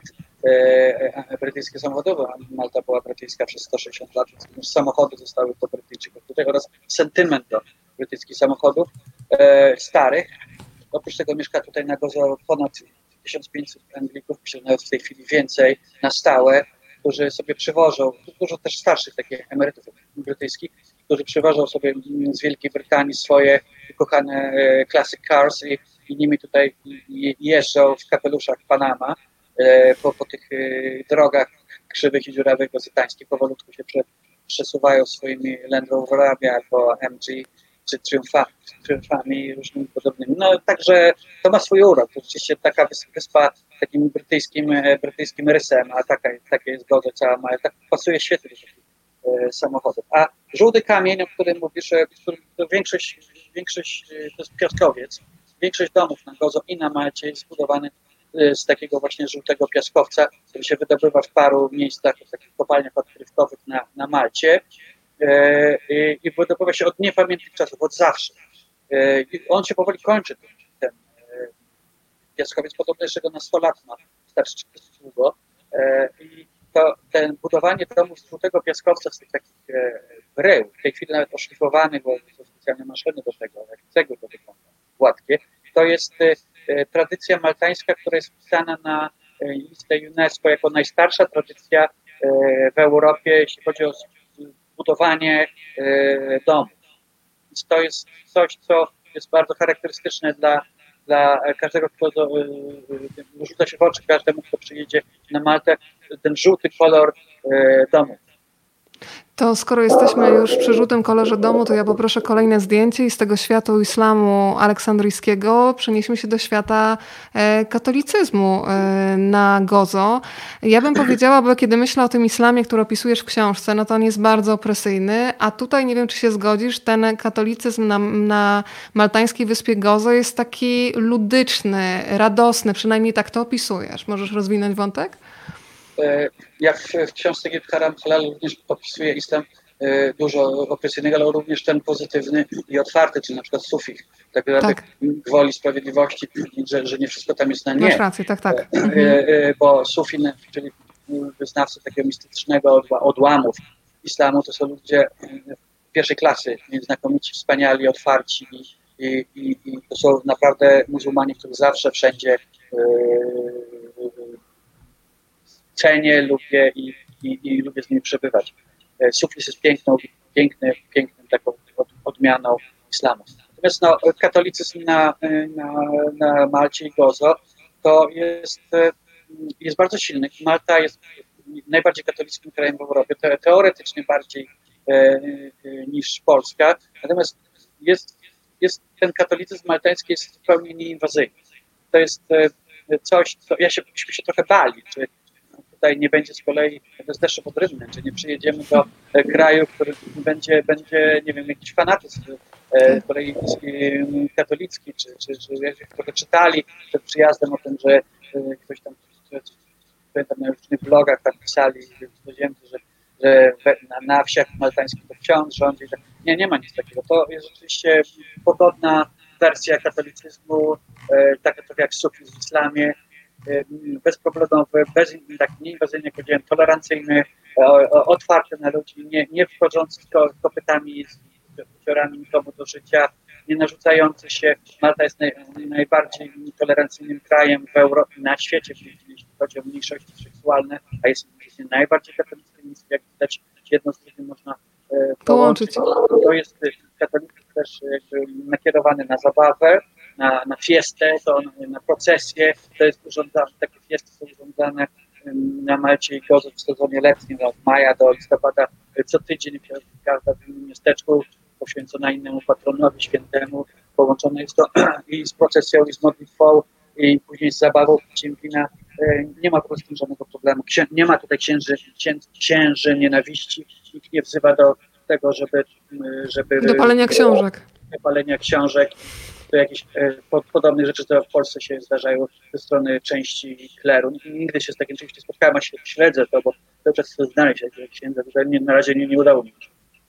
E, pozdrowienia od pani Asi, która pisze, że właśnie kończy Gozo, jest rewelacyjna, cudowna wędrówka przez drogi, bezdroża, smaki, historię Gozo, więc tutaj na gorąco ci recenzję Piotrze bardzo przekazuję. Dziękuję, bardzo dziękuję, pozdrawiam. Ko kolejne zdjęcie e, które będzie takim punktem wyjścia e, do tego, co można znaleźć na tabliczkach na domach. Tutaj mamy As You Wish, e, ale tam jest dużo więcej e, zdjęć oczywiście w książce. Zachęcam Państwa, żeby zajrzeć do środka. Książki Gozo, Radosna Wyspa Malty.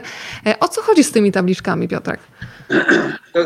Domy na, na Gozo i częściowo na Malcie Malta jest bardziej, bardziej kosmopolityczna, taka e, bardziej światowa. Gozo to jest prowincja. E, na Gozo domy mają, każdy dom ma nazwę. Czy to jest dom wolno stojący jednej rodziny, czy tak jak nasz e, dom, w którym jest osiem mieszkań, każdy ma swoją nazwę. Oprócz tego też niektóre domy mają i nazwę, i numery. Nasz ma tylko nazwę. I to jest tradycja wywodząca się z czasów kiedy domy tutaj nie miały numerów, e, a ulice też często nie miały nawet nazw, e, ale przede wszystkim domy nie miały numerów i dlatego nazywano je, mm, no, nadawano im nazwy. I do dzisiaj one wszystkie pozostały. Dom, dom SUY, czy dom świętego Józefa, dom Matki Boskiej, dom, dom God Save USA i wiele, wiele innych różnych, różnej e, tematyce, czy to religijnej, czy to e, zupełnie absurdalnej, czy poświęcone jakimś e, krajom, konkretnym ludziom, zwierzętom. To, to bardzo fajna tradycja jest. Nie sądzę, żebyś wracając do Warszawy akurat przywoził sobie koronki, ale na pewno jakichś fanów koronek po drugiej stronie można znaleźć. Powiedz o tym, że są takie sekretne znaki, które co bystrzejsze oko, kupując takie koronki na gozo, może potem dostrzec być, być może już w domu. Tak, koronczarstwo na, na Gozo to jest tradycja stara, e, wywodząca się od czasów zakonu Joannitów e, od XVI-XVII wieku. E, I w związku z tym e, e, koronczarki to, to też zanika, tak jak wiele innych tradycji, tych pozytywnych, dobrych tradycji, na przykład kulinarnych. I ta tradycja e, na, na Gozo koronczarstwa wiąże się z tym, że koronczarki wyszywały i wyszywają nadal, też pewno nie wszystkie, mały krzyż maltański, ten taki charakterystyczny właśnie joannicki krzyż, malutki, na, na wszystkich swoich e, wyrobach, produktach, jak to nazwać, na tym wszystkim, co dziergają. Gdzieś tam jest zawsze ledwo, ledwo widoczny, e, e, jest, jest e, wy, wy, wyszyty. Taki, taki obyczaj.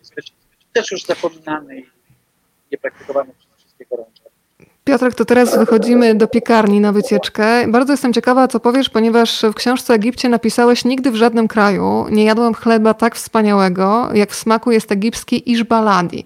No i teraz pytanie, czy kiedy przyjechałeś na Gozo i na przykład Mm, pojawiłeś się w tym miejscu, takiej dziurze w jamie, jak ty to nazywasz, e, po dziura wypieki, pieka, e, tak, tak, dziura w murze, dokładnie, e, to kiedy pojawiłeś się w środku i zjadłeś to, co tam dostałeś, było lepiej, czy w ogóle tego nie porównywać? To jest Palmuleja, najlepsza piekarnia na Gozo, tak wygląda. W środku siedzi starsza pani, albo dwie, to są siostry, które prowadzą ten, ten, tą piekarnię, że po prawie 100 lat, bo znaczy nie one prowadzą, tylko prowadziła ich matka, babka, jeszcze wcześniej. E, ale tak, pieczywo tutaj w tej piekarni jest no, genialne, wspaniałe. E, tanie do tego, 10 bułek za 1 euro, tak trochę mniejszych niż, niż kajzerki, ale egipskie jest lepsze. E, mimo wszystko egipskie pieczywo, egipski chleb to jest po prostu ten baladin, czyli ten taki ludowy dosłownie, balady, znaczy ludowy, ten pieczony na ulicy, takie, takie tak zwane berety, pity, pita, e, ale takie robione na, na, na oczach ludzi, rzucane gorące do torebki. E, e, e, to jest po prostu coś, czego mi strasznie brakuje w ogóle egipskiego jedzenia. Maltańskie, gozytańskie jest bardzo dobre. E, gozytańskie szczególnie, ale egipskie jedzenie, egipski chleb to po prostu absolutnie dobre. Tutaj w ogóle nie ale... ma żadnych minusów. Ale zgodzisz się z tym, że Egipt ci służył, jeżeli chodzi o przybieranie na masie. Sam to powiedziałeś, więc mogę wykorzystać. Zresztą w książce jest takie zdanie: Zaczynam zmieniać się w typowego Egipcjanina, wielki bebek i jeszcze większa dupa. To był cytat. E, no ale chyba ratujecie to, o czym piszesz na Gozo, że jesteś uzależniony od chodzenia. Powiedziałeś mi, że tak do 20 kilometrów dziennie spokojnie można zrobić. Więc kiedy się zaczął etap e, chudnięcia tak naprawdę? W Egipcie się już zabrałeś za siebie, tak, czy, tak. czy na Gozo? W Egipcie, w Egipcie w pewnym momencie zobaczyłem, że jestem strasznie gruby, ponad 100 kilo, e, to raz, a dwa, że bałem się tam jeździć, chciałem cały czas oczywiście opisując Egipt, Aleksandrię, a to ogromne miasto, e, w tej chwili 7 milionów ludzi, no, chciałem je, no musiałem je e, zwiedzać, a bałem się tam jeździć z środkami komunikacji, taksówkami czy autobusami, bo oni jeżdżą nienormalnie, tak o czym żeśmy mówili na początku naszej rozmowy. Czasem jeździłem tramwajem, bo tramwaj jeżdżą bardzo wolno tam, tego się nie bałem. Więc, a poza tym chciałem chodzić, żeby, żeby obcować, dotykać wszystkiego, żeby być blisko, tak. bo trzeba chodzić. E, nie, nie, nie można za auta szyby e, poznawać miejsca. Więc już tam zacząłem chodzić e, nieustannie i szybko. Oprócz tego przeszedłem też na dietę. Koniec końców zrzuciłem prawie 30 kg. W Egipcie 25, parę jeszcze przyjechałem na, na, na Maltę i trzymam to nadal. Y, a na, na koso y, y, już utrwaliło się we mnie po Egipcie te, te chodzenie. To jest, no, normalnie to jest wyczy, wyczynowe takie, chodzia, znaczy chodziarstwo amatorskie, ale to połączone z joggingiem, więc to, to nie, nie, należy już do części, do naszej rozmowy, bo wtedy, kiedy uprawiam takie chodziarstwo czy to wtedy nie zwiedzam. Ale oprócz, oprócz oczywiście pisząc książkę, muszę powiedzieć wolniej. Więc po wyspie y, y, y, pisząc książkę chodziłem z umiarkowanym truchtem i no i rzeczywiście 20 kilometrów to jest, to jest wyjątkowa sytuacja, to w zimie, tylko kiedy jest tutaj przyjemna temperatura. Natomiast w lecie to, to nie da się wyjść. W nocy chyba, ale bo jest straszny upał, ale no 210-12 km to no, no, no, no, normalnie przechodzę, przyzwyczaiłem się. To jest fajna rzecz. Fajne Piotrek, ty jesteś w formie i fit, ale chcę ci pokazać tutaj takiego zawodnika, który o, chyba Jimmy. też dużo je, prawda? Jimmy i o, on Jimmy chyba jakoś na dietę nie przechodzi. To powiedzmy nie. trochę o Jimmym, bo on ma swój fan klub. Walczymy o tym, żeby przeszedł na dietę, ale on się nie godzi. No Jimmy no, jest z nami trzeci rok, znaleźć będzie w sierpniu, trzeci rok. Znalazłem go kiedyś w krzaku, takim krzaku kaparów, e, wrzeszczał i płaczał, płakał, taki malutki był bez, znaczy jeszcze nie słabo widział, dopiero co zaczął e, widzieć. I jak no, przez pierwsze dwa dni tego karmiłem, on nie chciał do mnie podejść, tylko brał jedzenie, e, a później go zwabiłem do klatki plastikowej trzeciego dnia do weterynarza i no, do domu i został z nami, to właśnie on Sfinks. No i może z, tej, z tego, że ileś tam, nie wiem, no ze dwa, trzy, cztery tygodnie żył w jakiejś nędzy strasznej, może to podkorowo gdzieś tam pod świadomości zostało, że głodował i później już nie chciał głodować i, i strasznie trudno go przyzwyczaić do, odzwyczaić od jedzenia, no, ale walczymy. Walczymy Można jeszcze zobaczyć jego M1, prawda? Rozumiem, że kartony są czymś ubóstwianym w waszym domu. Tak, kartony, kartony stoją od czasu przyjazdu z Egiptu. Są jakieś papiery. Tak, on tam mieszka. Mieszka i porobił sobie tam y, różne takie dziury, mieszkanie, tam inne koty też wchodzą, bo mam jeszcze dwa inne. E, e, No, to jest jego willa. E, Zdjęcia Jimiego to jest coś, co znajdą Państwo na Facebooku Piotra, nie w książce. Wracamy teraz do książki i zatrzymujemy się w stolicy, mm, mm, czyli w Wiktorii.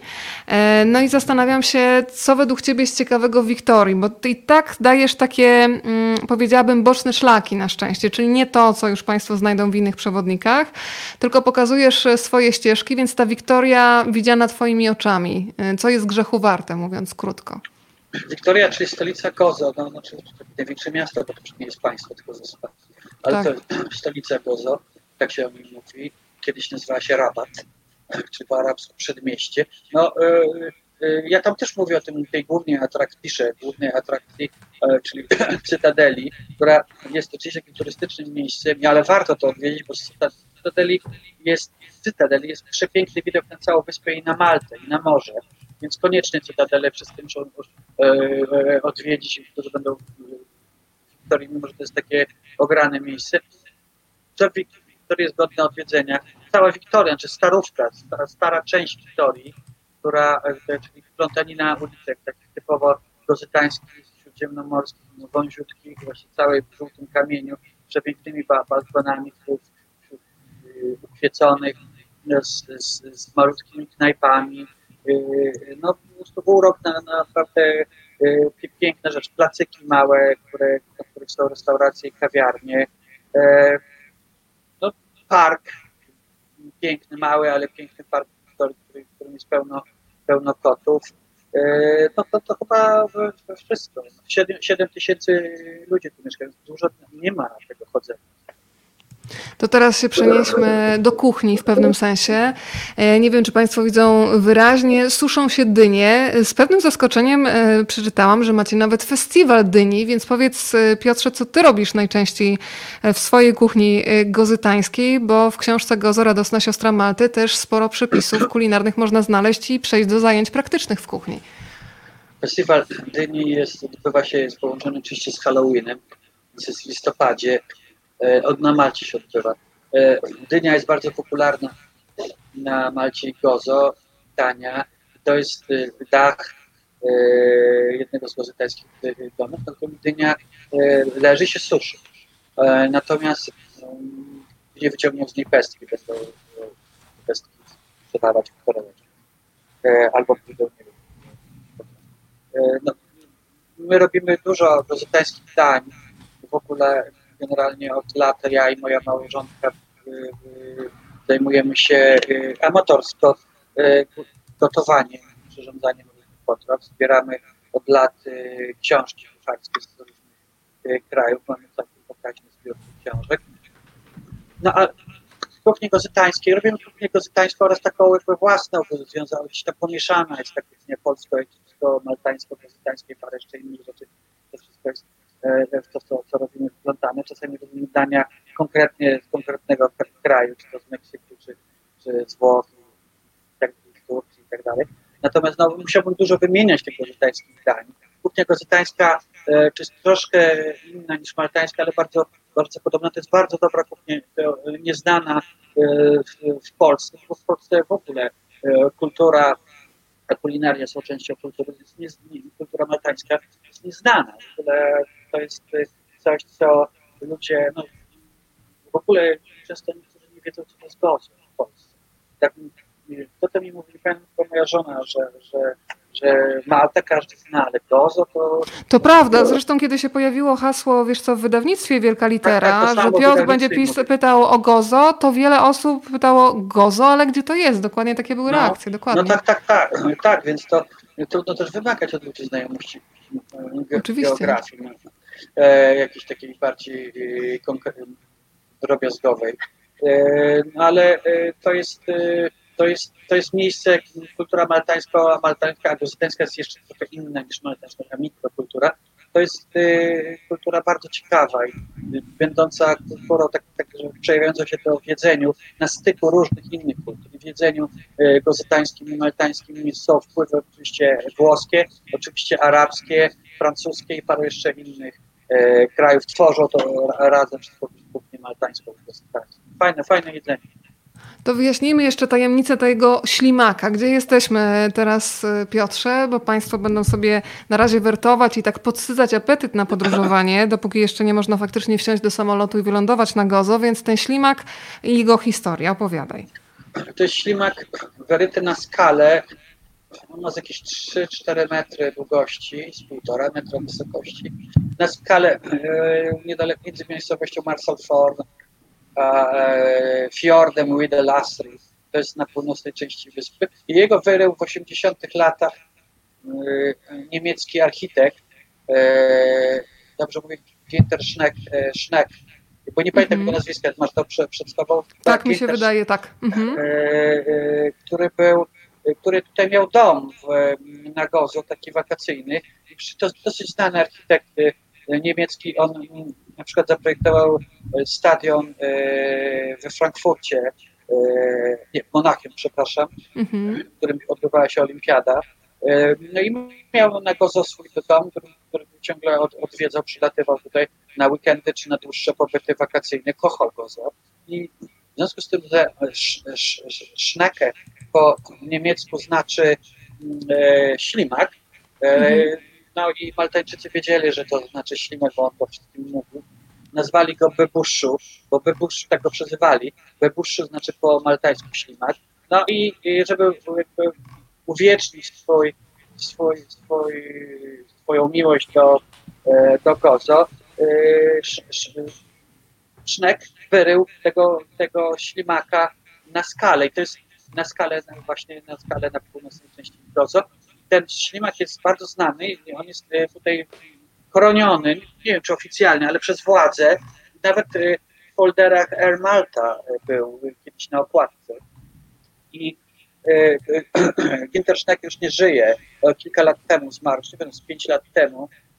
I całą tą historię o jego opisał mieszkający na wyspie od 30, ponad 30 lat, o ile dobrze pamiętam, polski lekarz dr Armatys, który jest no, tutaj na Malcie i go do ponad 30 lat i opisał to e, w- tekście, który, który opublikował w Times of, Times of Malta i stąd moja, moja wiedza. Ja też mijałem tego ślimaka i nie wiedziałem, skąd on się tu wziął. Że ktoś po prostu jakiś artysta no i te, cześć, a ten ślimak ma prawie 40 lat. Kawał historii zapisany na skalę, dokładnie tak. Powiedz Piotrze, a gdybyś miał mm, tak nazwać jedną cechę temperamentu gozytańczyków, e, to co by to było? Pada takie zdanie w tej książce, że narzekają bardziej niż Polacy, w co jest trudno uwierzyć z mojej perspektywy, ale co byś jeszcze o nich powiedział? Jakiś taki wspólny rys? Wspólny rejs, ale wspólny z Polakami, czy w ogóle? Coś Nie, dla, dla, dla gozytańczyków, że przyjeżdżasz tam i od razu czujesz, że coś jest właśnie inaczej niż e, w Aleksandrii, inaczej niż w Warszawie. Y, to jest y, spokój. Znaczy to jest y, dlatego, że to są ludzie przecież południa, czyli Śródziemnomorza, to jest środek Morza Śródziemnego i generalnie ktoś, kto nie zna e, Maltańczyków, a przede wszystkim Gozytańczyków, mógłby się tutaj spodziewać temperamentu, czy to greckiego, czy arabskiego, czy sycylijskiego, hiszpańskiego, e, prawda, jakiegoś śródziemnomorskiego e, klimatu przejawiającego, się jakąś aktywnością i temperamentem ludzkim, hałasem, czy zabawowością, ale tego nie ma tutaj. Właśnie tutaj są ludzie bardzo spokojni. Ten spokój gozytańczyków jest taki czymś wyjątkowym na tle innych krajów e, śródziemnomorskich. To jest to, jest to co To powiedzmy jeszcze o tym mrocznym rozdziale, kiedy piszesz sam, że się zastanawiasz, czy w tej sielskości, którą czuć w całej książce, nagle zrobić taki wyłom postaci opowieści, którą można schować za jednym zdaniem, to nie jest kraj dla bocianów, y, podobnie jak dla wielu innych ptaków. Piszesz wprost, że kiedy człowiek spaceruje sobie po gozo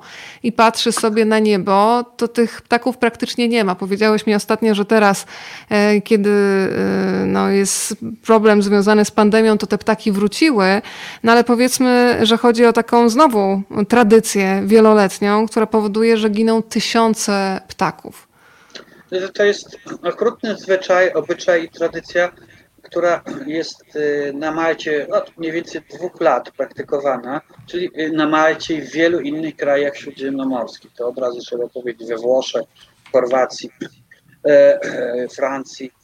To jest, to jest strzelanie do migrujących ptaków, e, czyli na jesieni tych, które z północnej Europy płyną do Afryki, czyli nad Maltą, oraz później wracają na wiosnę do Europy. I to jest zwyczaj okropny, obrzydliwy, którego barbarzyński e, kiedyś był uwarunkowany w dawnych czasach, kiedy tu była straszna bieda na Malcie i Gozo, był uwarunkowany oczywiście głodem. Ludzie strzelali do, do tych ptaków, e, żeby mieć co jeść. W tej chwili się strzela tylko, żeby zabić i tyle. No, strzela się do wszystkiego. Myśliwi, tutaj są bardzo silnym lobby, myśliwi strzelający tylko do ptaków.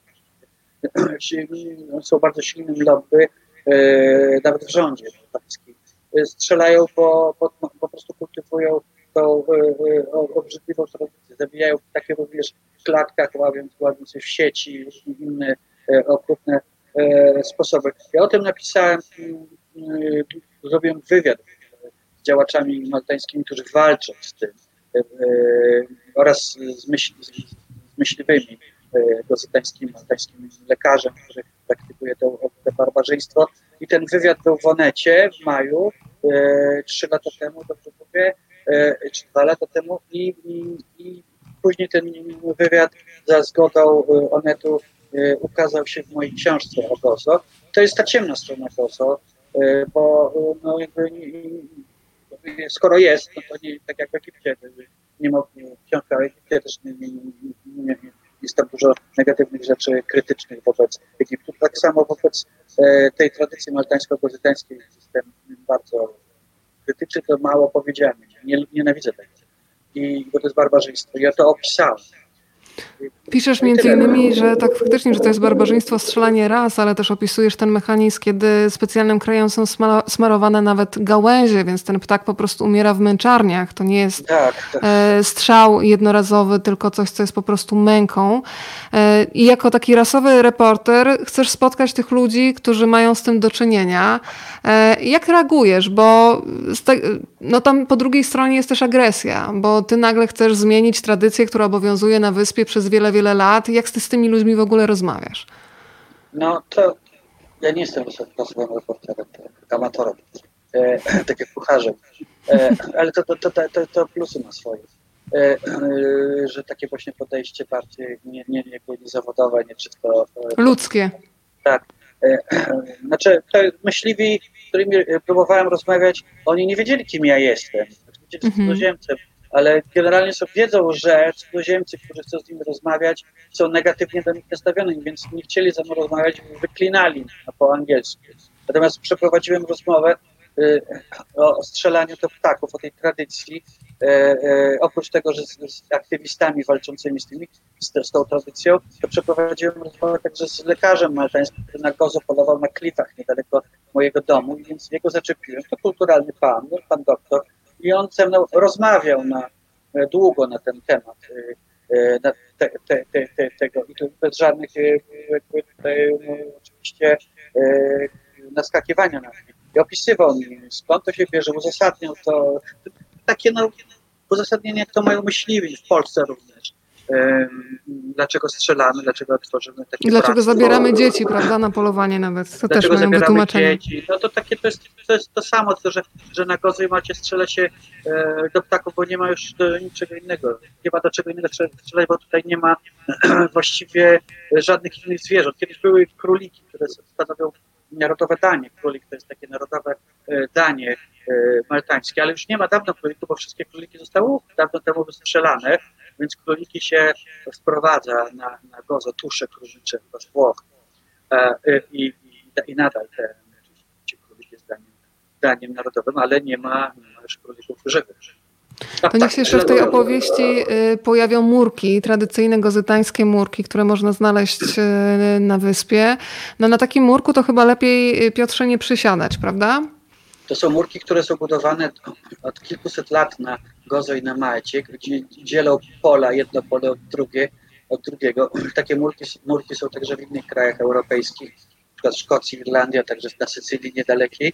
E, one chronią przed, przed mają chronić przed wiatrem, przed zwierzętami dzikimi, żeby nie wchodziły e, na pole. E, tak, one są bez zaprawy robione. To jest specjalna e, szkoła, taka sztuka i szkoła nieoficjalna, praktykowana przez, przez gozytańczyków tutaj z pokolenia na pokolenie w niektórych rodzinach układania umiejętnego i szybkiego i takiego solidnego takich murków. I one, tak, to jest, to, jest dziedzictwo gozytańskie, dziedzictwo również maltańskie. Jest to pod, te murki są pod ochroną, absolutnie to jest jeden murek z wpasowanym krzyżem w środku, to też się często zdarza, żeby jakby chronił pole. Y, nie wolno po nich chodzić, nie wolno absolutnie wyjmować ich y, kamieni pod groźbą grzywny. No i, i, i tyle. To nieodłączny, nieodłączny widok na jakby cecha taka charakterystyczna e, e, na Gozo i na, na Malcie. Klimat danego miejsca zawsze tworzą Piotrze ludzie. Bardzo jestem ciekawa, gdybyś mógł wymienić e, jedną chociażby osobę na Gozo, która spowodowała, że bardzo szybko to miejsce oswoiłeś. Myślę o takich ludziach, czasami się nawet mówi, że mam swoją panią z warzywniaka, mam swoją panią e, w księgowości, to są takie osiedlowe mikroenklawy, więc kto spowodował, że ty się po prostu na Gozo, kiedy przyjechałeś, poczułeś dobrze? Masz już takie, takie swoje panie i swoich panów, do których zaglądasz codziennie? Yy, o, napisałem coś no pisałeś, ja, ja, znaczy pisałeś o wielu Właśnie, miejscach, do których prowadzisz turystów, ale tutaj wiesz, możemy też wyjść poza książkę. E, czy nie, ja generalnie jestem samotnik, więc nie mam dużo znajomych. Moja żona zdecydowanie e, wiele więcej ma gozytańskich e, przyjaciół. Natomiast no, ja wiem, mam, mam no, może moją taką, taką osobę, która często widuje, to jest moja, znaczy moja, no, sprzedawczyni i właścicielka hurtowni warzyw i owoców. Jestem wegetarianin i moja żona też. Y, do której chodzę raz w tygodniu, czasami dwa razy w tygodniu y, w, w, Floria, y, w Fontanie, to jest dzielnica Wiktorii, takie część Wiktorii. I tam chodzę i kupuję warzywa, owoce, plus jakieś tam różne inne sery, kasze i tak dalej. I z nią czasami rozmawiam na, na temat gozo i o różnych rzeczach i przyzwyczaiłem się do niej, ona mnie lubi. I, i, no i to on może ona być taką osobą, ona mi opowiada historie związane z gozo. I to może być taka osoba, która, którą, którą tutaj jakby naj, naj, blisko zapoznałem i, właśnie z lokalnych e, mieszkańców. Oprócz tego mam różnych takich znajomych, tam sąsiadów, e, jakichś ludzi z ulicy, których, którym czasami zaczepiam, rozmawiam sprzedawców w sklepie e, obok. E, no i, i tyle. No. Generalnie jest tak, że Gozytańczycy, Gozytańczycy, tak jak i Maltańczycy, to nie mają właśnie tej cechy południowców, E, ludzie, z basenu Morza Śródziemnomorskiego, oni są, że są otwarci, oni są e, e, tacy, mają płód w sobie. W porównaniu na przykład z Włochami to w ogóle nieporównywalne. Płód, który prawdopodobnie przejęli po Anglikom. Taki dystans. Zanim, a później jak się już otworzą, to są bardzo, bardzo e, mili, ale do cudzoziemców i nie tylko do cudzoziemców, także do innych e, swoich krajan mają, mają dystans i trzeba sobie zasłużyć na ich, na ich e, przyjaźń. To Piotrze, jeszcze zobaczmy jeden z bardzo ważnych elementów krajobrazu na Gozo, czyli opuncję. Czy testowałeś coś w swojej kuchni z opuncji? Bo sporo rzeczy, o których piszesz, można zrobić. I masz jakiegoś e, faworyta? Nie, nie, nie, bo ja nie lubię owoców opuncji. Już w Egipcie, one są popularne też w Egipcie. Próbowałem raz, drugi, trzeci i ja po prostu nie przepadam za tym owocem. E, one mają różne odmiany, między innymi jest biała opuncja, które białe owoce, opuncji, które przypominają trochę melona i są dla mnie przynajmniej e, jako tako zjadliwe, ale generalnie do funkcji świeżych e, nie, nie przepadam za nimi. Natomiast e, lubię z opuncji dżem, który też jest dziwny na smak, ale mnie, mnie smakuje. Lubię sok z opuncji, e, czasami też nie za często. E, no i e, z opuncji wcale nie piję. Nikt, nie- nie myśli, że piję wódkę z opuncji, bo nie piję jej.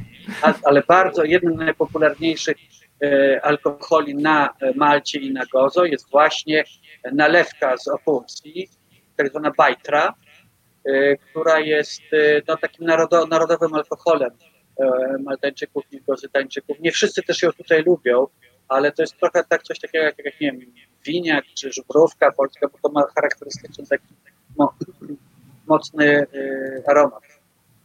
To jeszcze takie zdjęcie, żebyśmy mogli nakarmić oczy, ci, którzy dzisiaj tutaj w Polsce są cały czas zalani deszczem. I zaraz odpowiesz jeszcze na pytanie od pani Sandry z Tajlandii, E, no bo tutaj mamy ten turkus, mamy tą fantastyczną y, żółć y, piaskowca.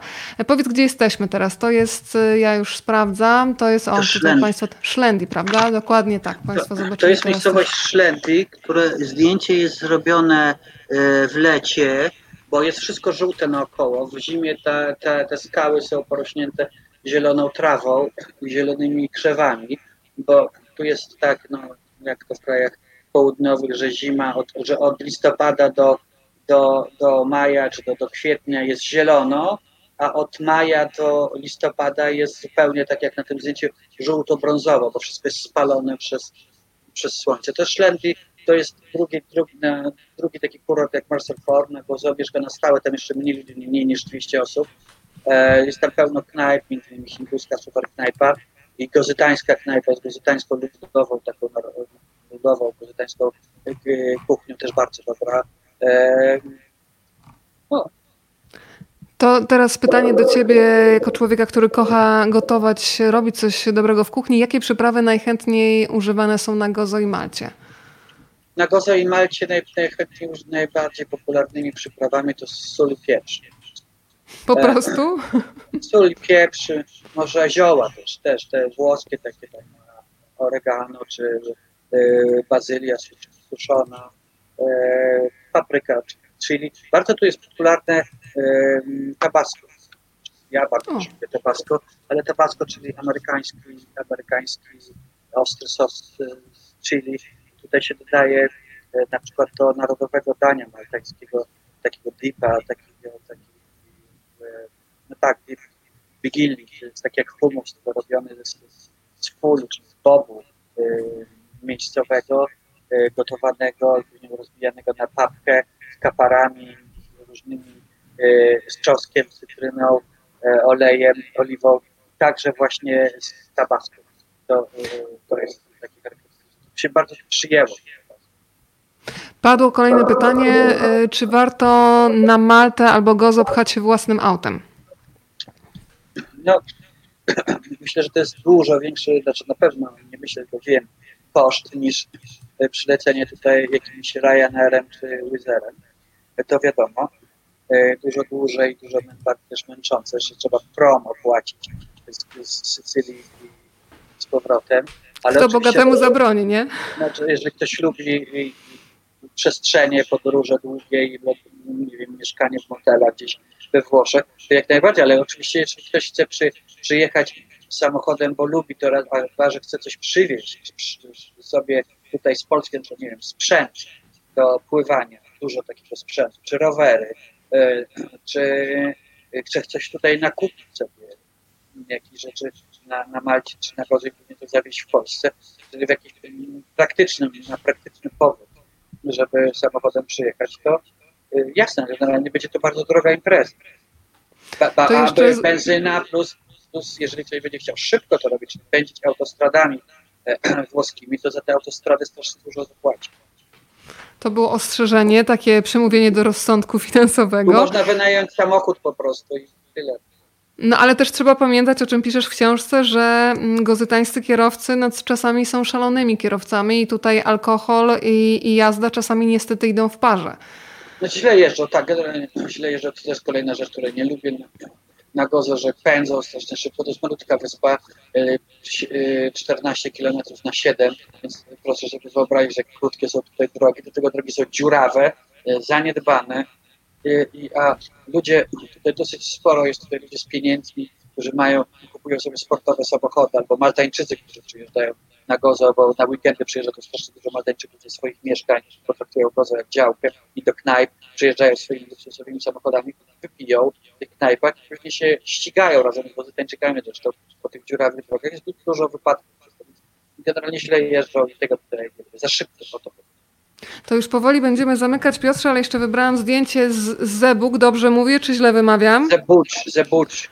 Zebucz, okej. Okay. Wybrałam to zdjęcie, ponieważ tu jest wyjątkowo pies, yy, ponieważ Gozo jest zdominowane przez koty, więc dbając o jakąkolwiek równowagę, teraz się tutaj zatrzymajmy i co warto zobaczyć w tym miasteczku. I od razu mi powiedz, czy ten budynek piaskowca, który z zewnątrz jest po prostu żółty, czy w środku znajduje się coś, co jest bardzo charakterystyczne w miejscach, gdzie jest wilgoć, czyli pleśń. Jest czy nie? Tak, Chwila prawdy. Tak.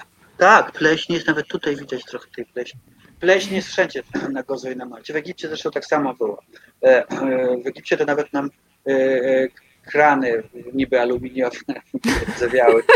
Pleśń jest, pleśń jest w zimie. Jest taka wilgoć, że pleś jest wszędzie i walczymy z tą pleśnią. Są pełno specjalnych środków do usuwania tej pleśni. Ale da się z tym żyć. Ten, ten dom, no ja tam oczywiście w tym domu nie byłem nigdy, bo to prywatny dom, ale na pewno te drzwi prowadzą najpierw do pięknego patia i dopiero z tego patia się, są schodki do góry i, drzwi do różnych innych pomieszczeń. To bardzo ładny dom, nazywa się Teotokos.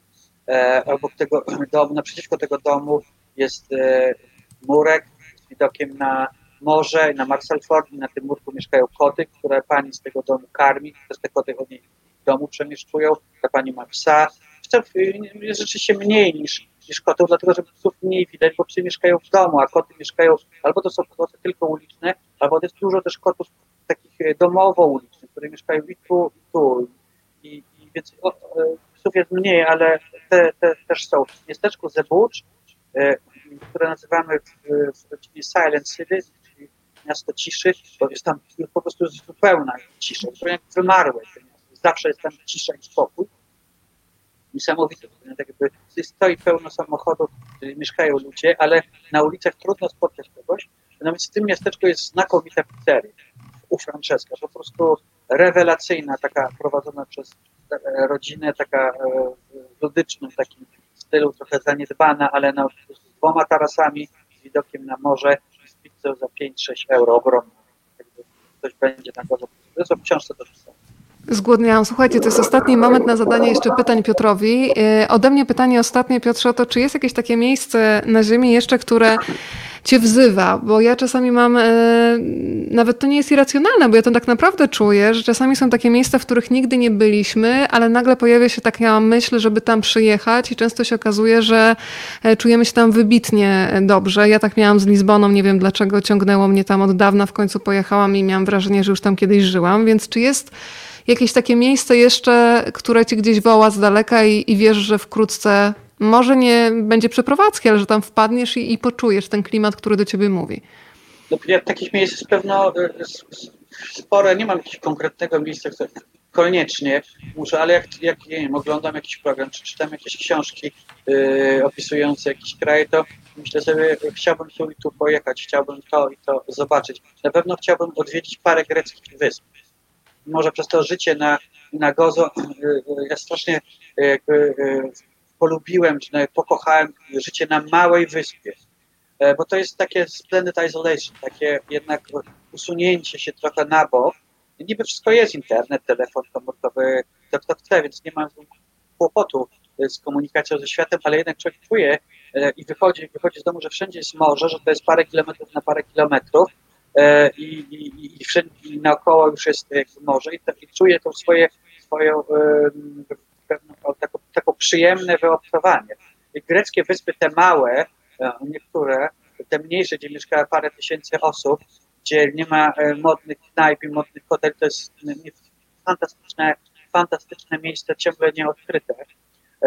A także chciałbym na pewno pojechać do miejsca, które mnie fascynuje, że dobrze do Trieste, do włoskiego miasta na, na samej północy, na, na, też na granicy, pograniczu świata granicznego między Słowenią, Włochami Austrią. To jest, to jest miejsce, o którym myślę kiedyś napisać miasto, myślę napisać książkę.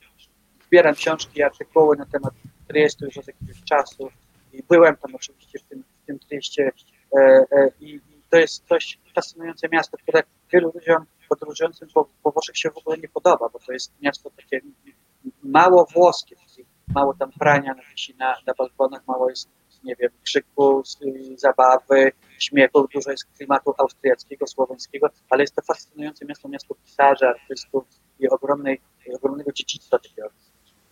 Tak, Państwo słyszeli i ja słyszałam, że już będzie chyba w takim razie i książka o Aleksandrii o Trieście. Ja nie E, wiem, Zastanawiam się. będzie, ale, ale No słuchaj, ja już czekam. Pomarzyć zawsze wolno. No słuchaj, jest seria przecież Podróż Nieoczywista, jest już Sztokholm, Lizbona, Wenecja, Gozo, Aleksandra się, Aleksandria się idealnie wpisuje, Triest Nie, też. Aleksandra nie Trzeba- da. Nie, nie, Aleksandra. Ja myślałem o, o Aleksandrze, o innej, innej o, o fiction, o czymś takim e, bardzo O. specyficznym. Tak, tak. To będziemy cię kontrolować co jakiś czas i sprawdzać, na jakim etapie jesteś, żeby to tak było, wiesz, motywująco działało. Dobrze. Bardzo ci dziękuję za dzisiejszy wieczór. Powiedz mi jeszcze swoją ulubioną cyfrę od 1 do 9. E, dziewięć. No to 9 to oznacza, że dziewiąty mail, który wpadnie do mojej skrzynki pod adresem rozmawiam, bo lubię małpa gmail.com zostanie nagrodzony książką Gozo, Radosna Siostra Malty. W tym momencie pozdrawiamy Agę Paśko z wydawnictwa, e, która dokona tej przesyłki do tego szczęśliwca. E, Piotr, a ja ci bardzo dziękuję. Jak się mówi dobranoc po maltańsku? Lejle Tejba. To pięknie brzmi. Wiesz, my się teraz e, w moim domu witamy Bom dia, a staramy się nauczyć tego maltańskiego pożegnania. Mam nadzieję, że po tygodniu ćwiczeń i powtarzania będzie to trochę lepiej brzmiało niż e, do tej pory. Bardzo Ci dziękuję Ja i dziękuję wszystkim. pięknego wieczoru. Do zobaczenia. Wzajemnie. Cześć. Na razie. Cześć. Do widzenia.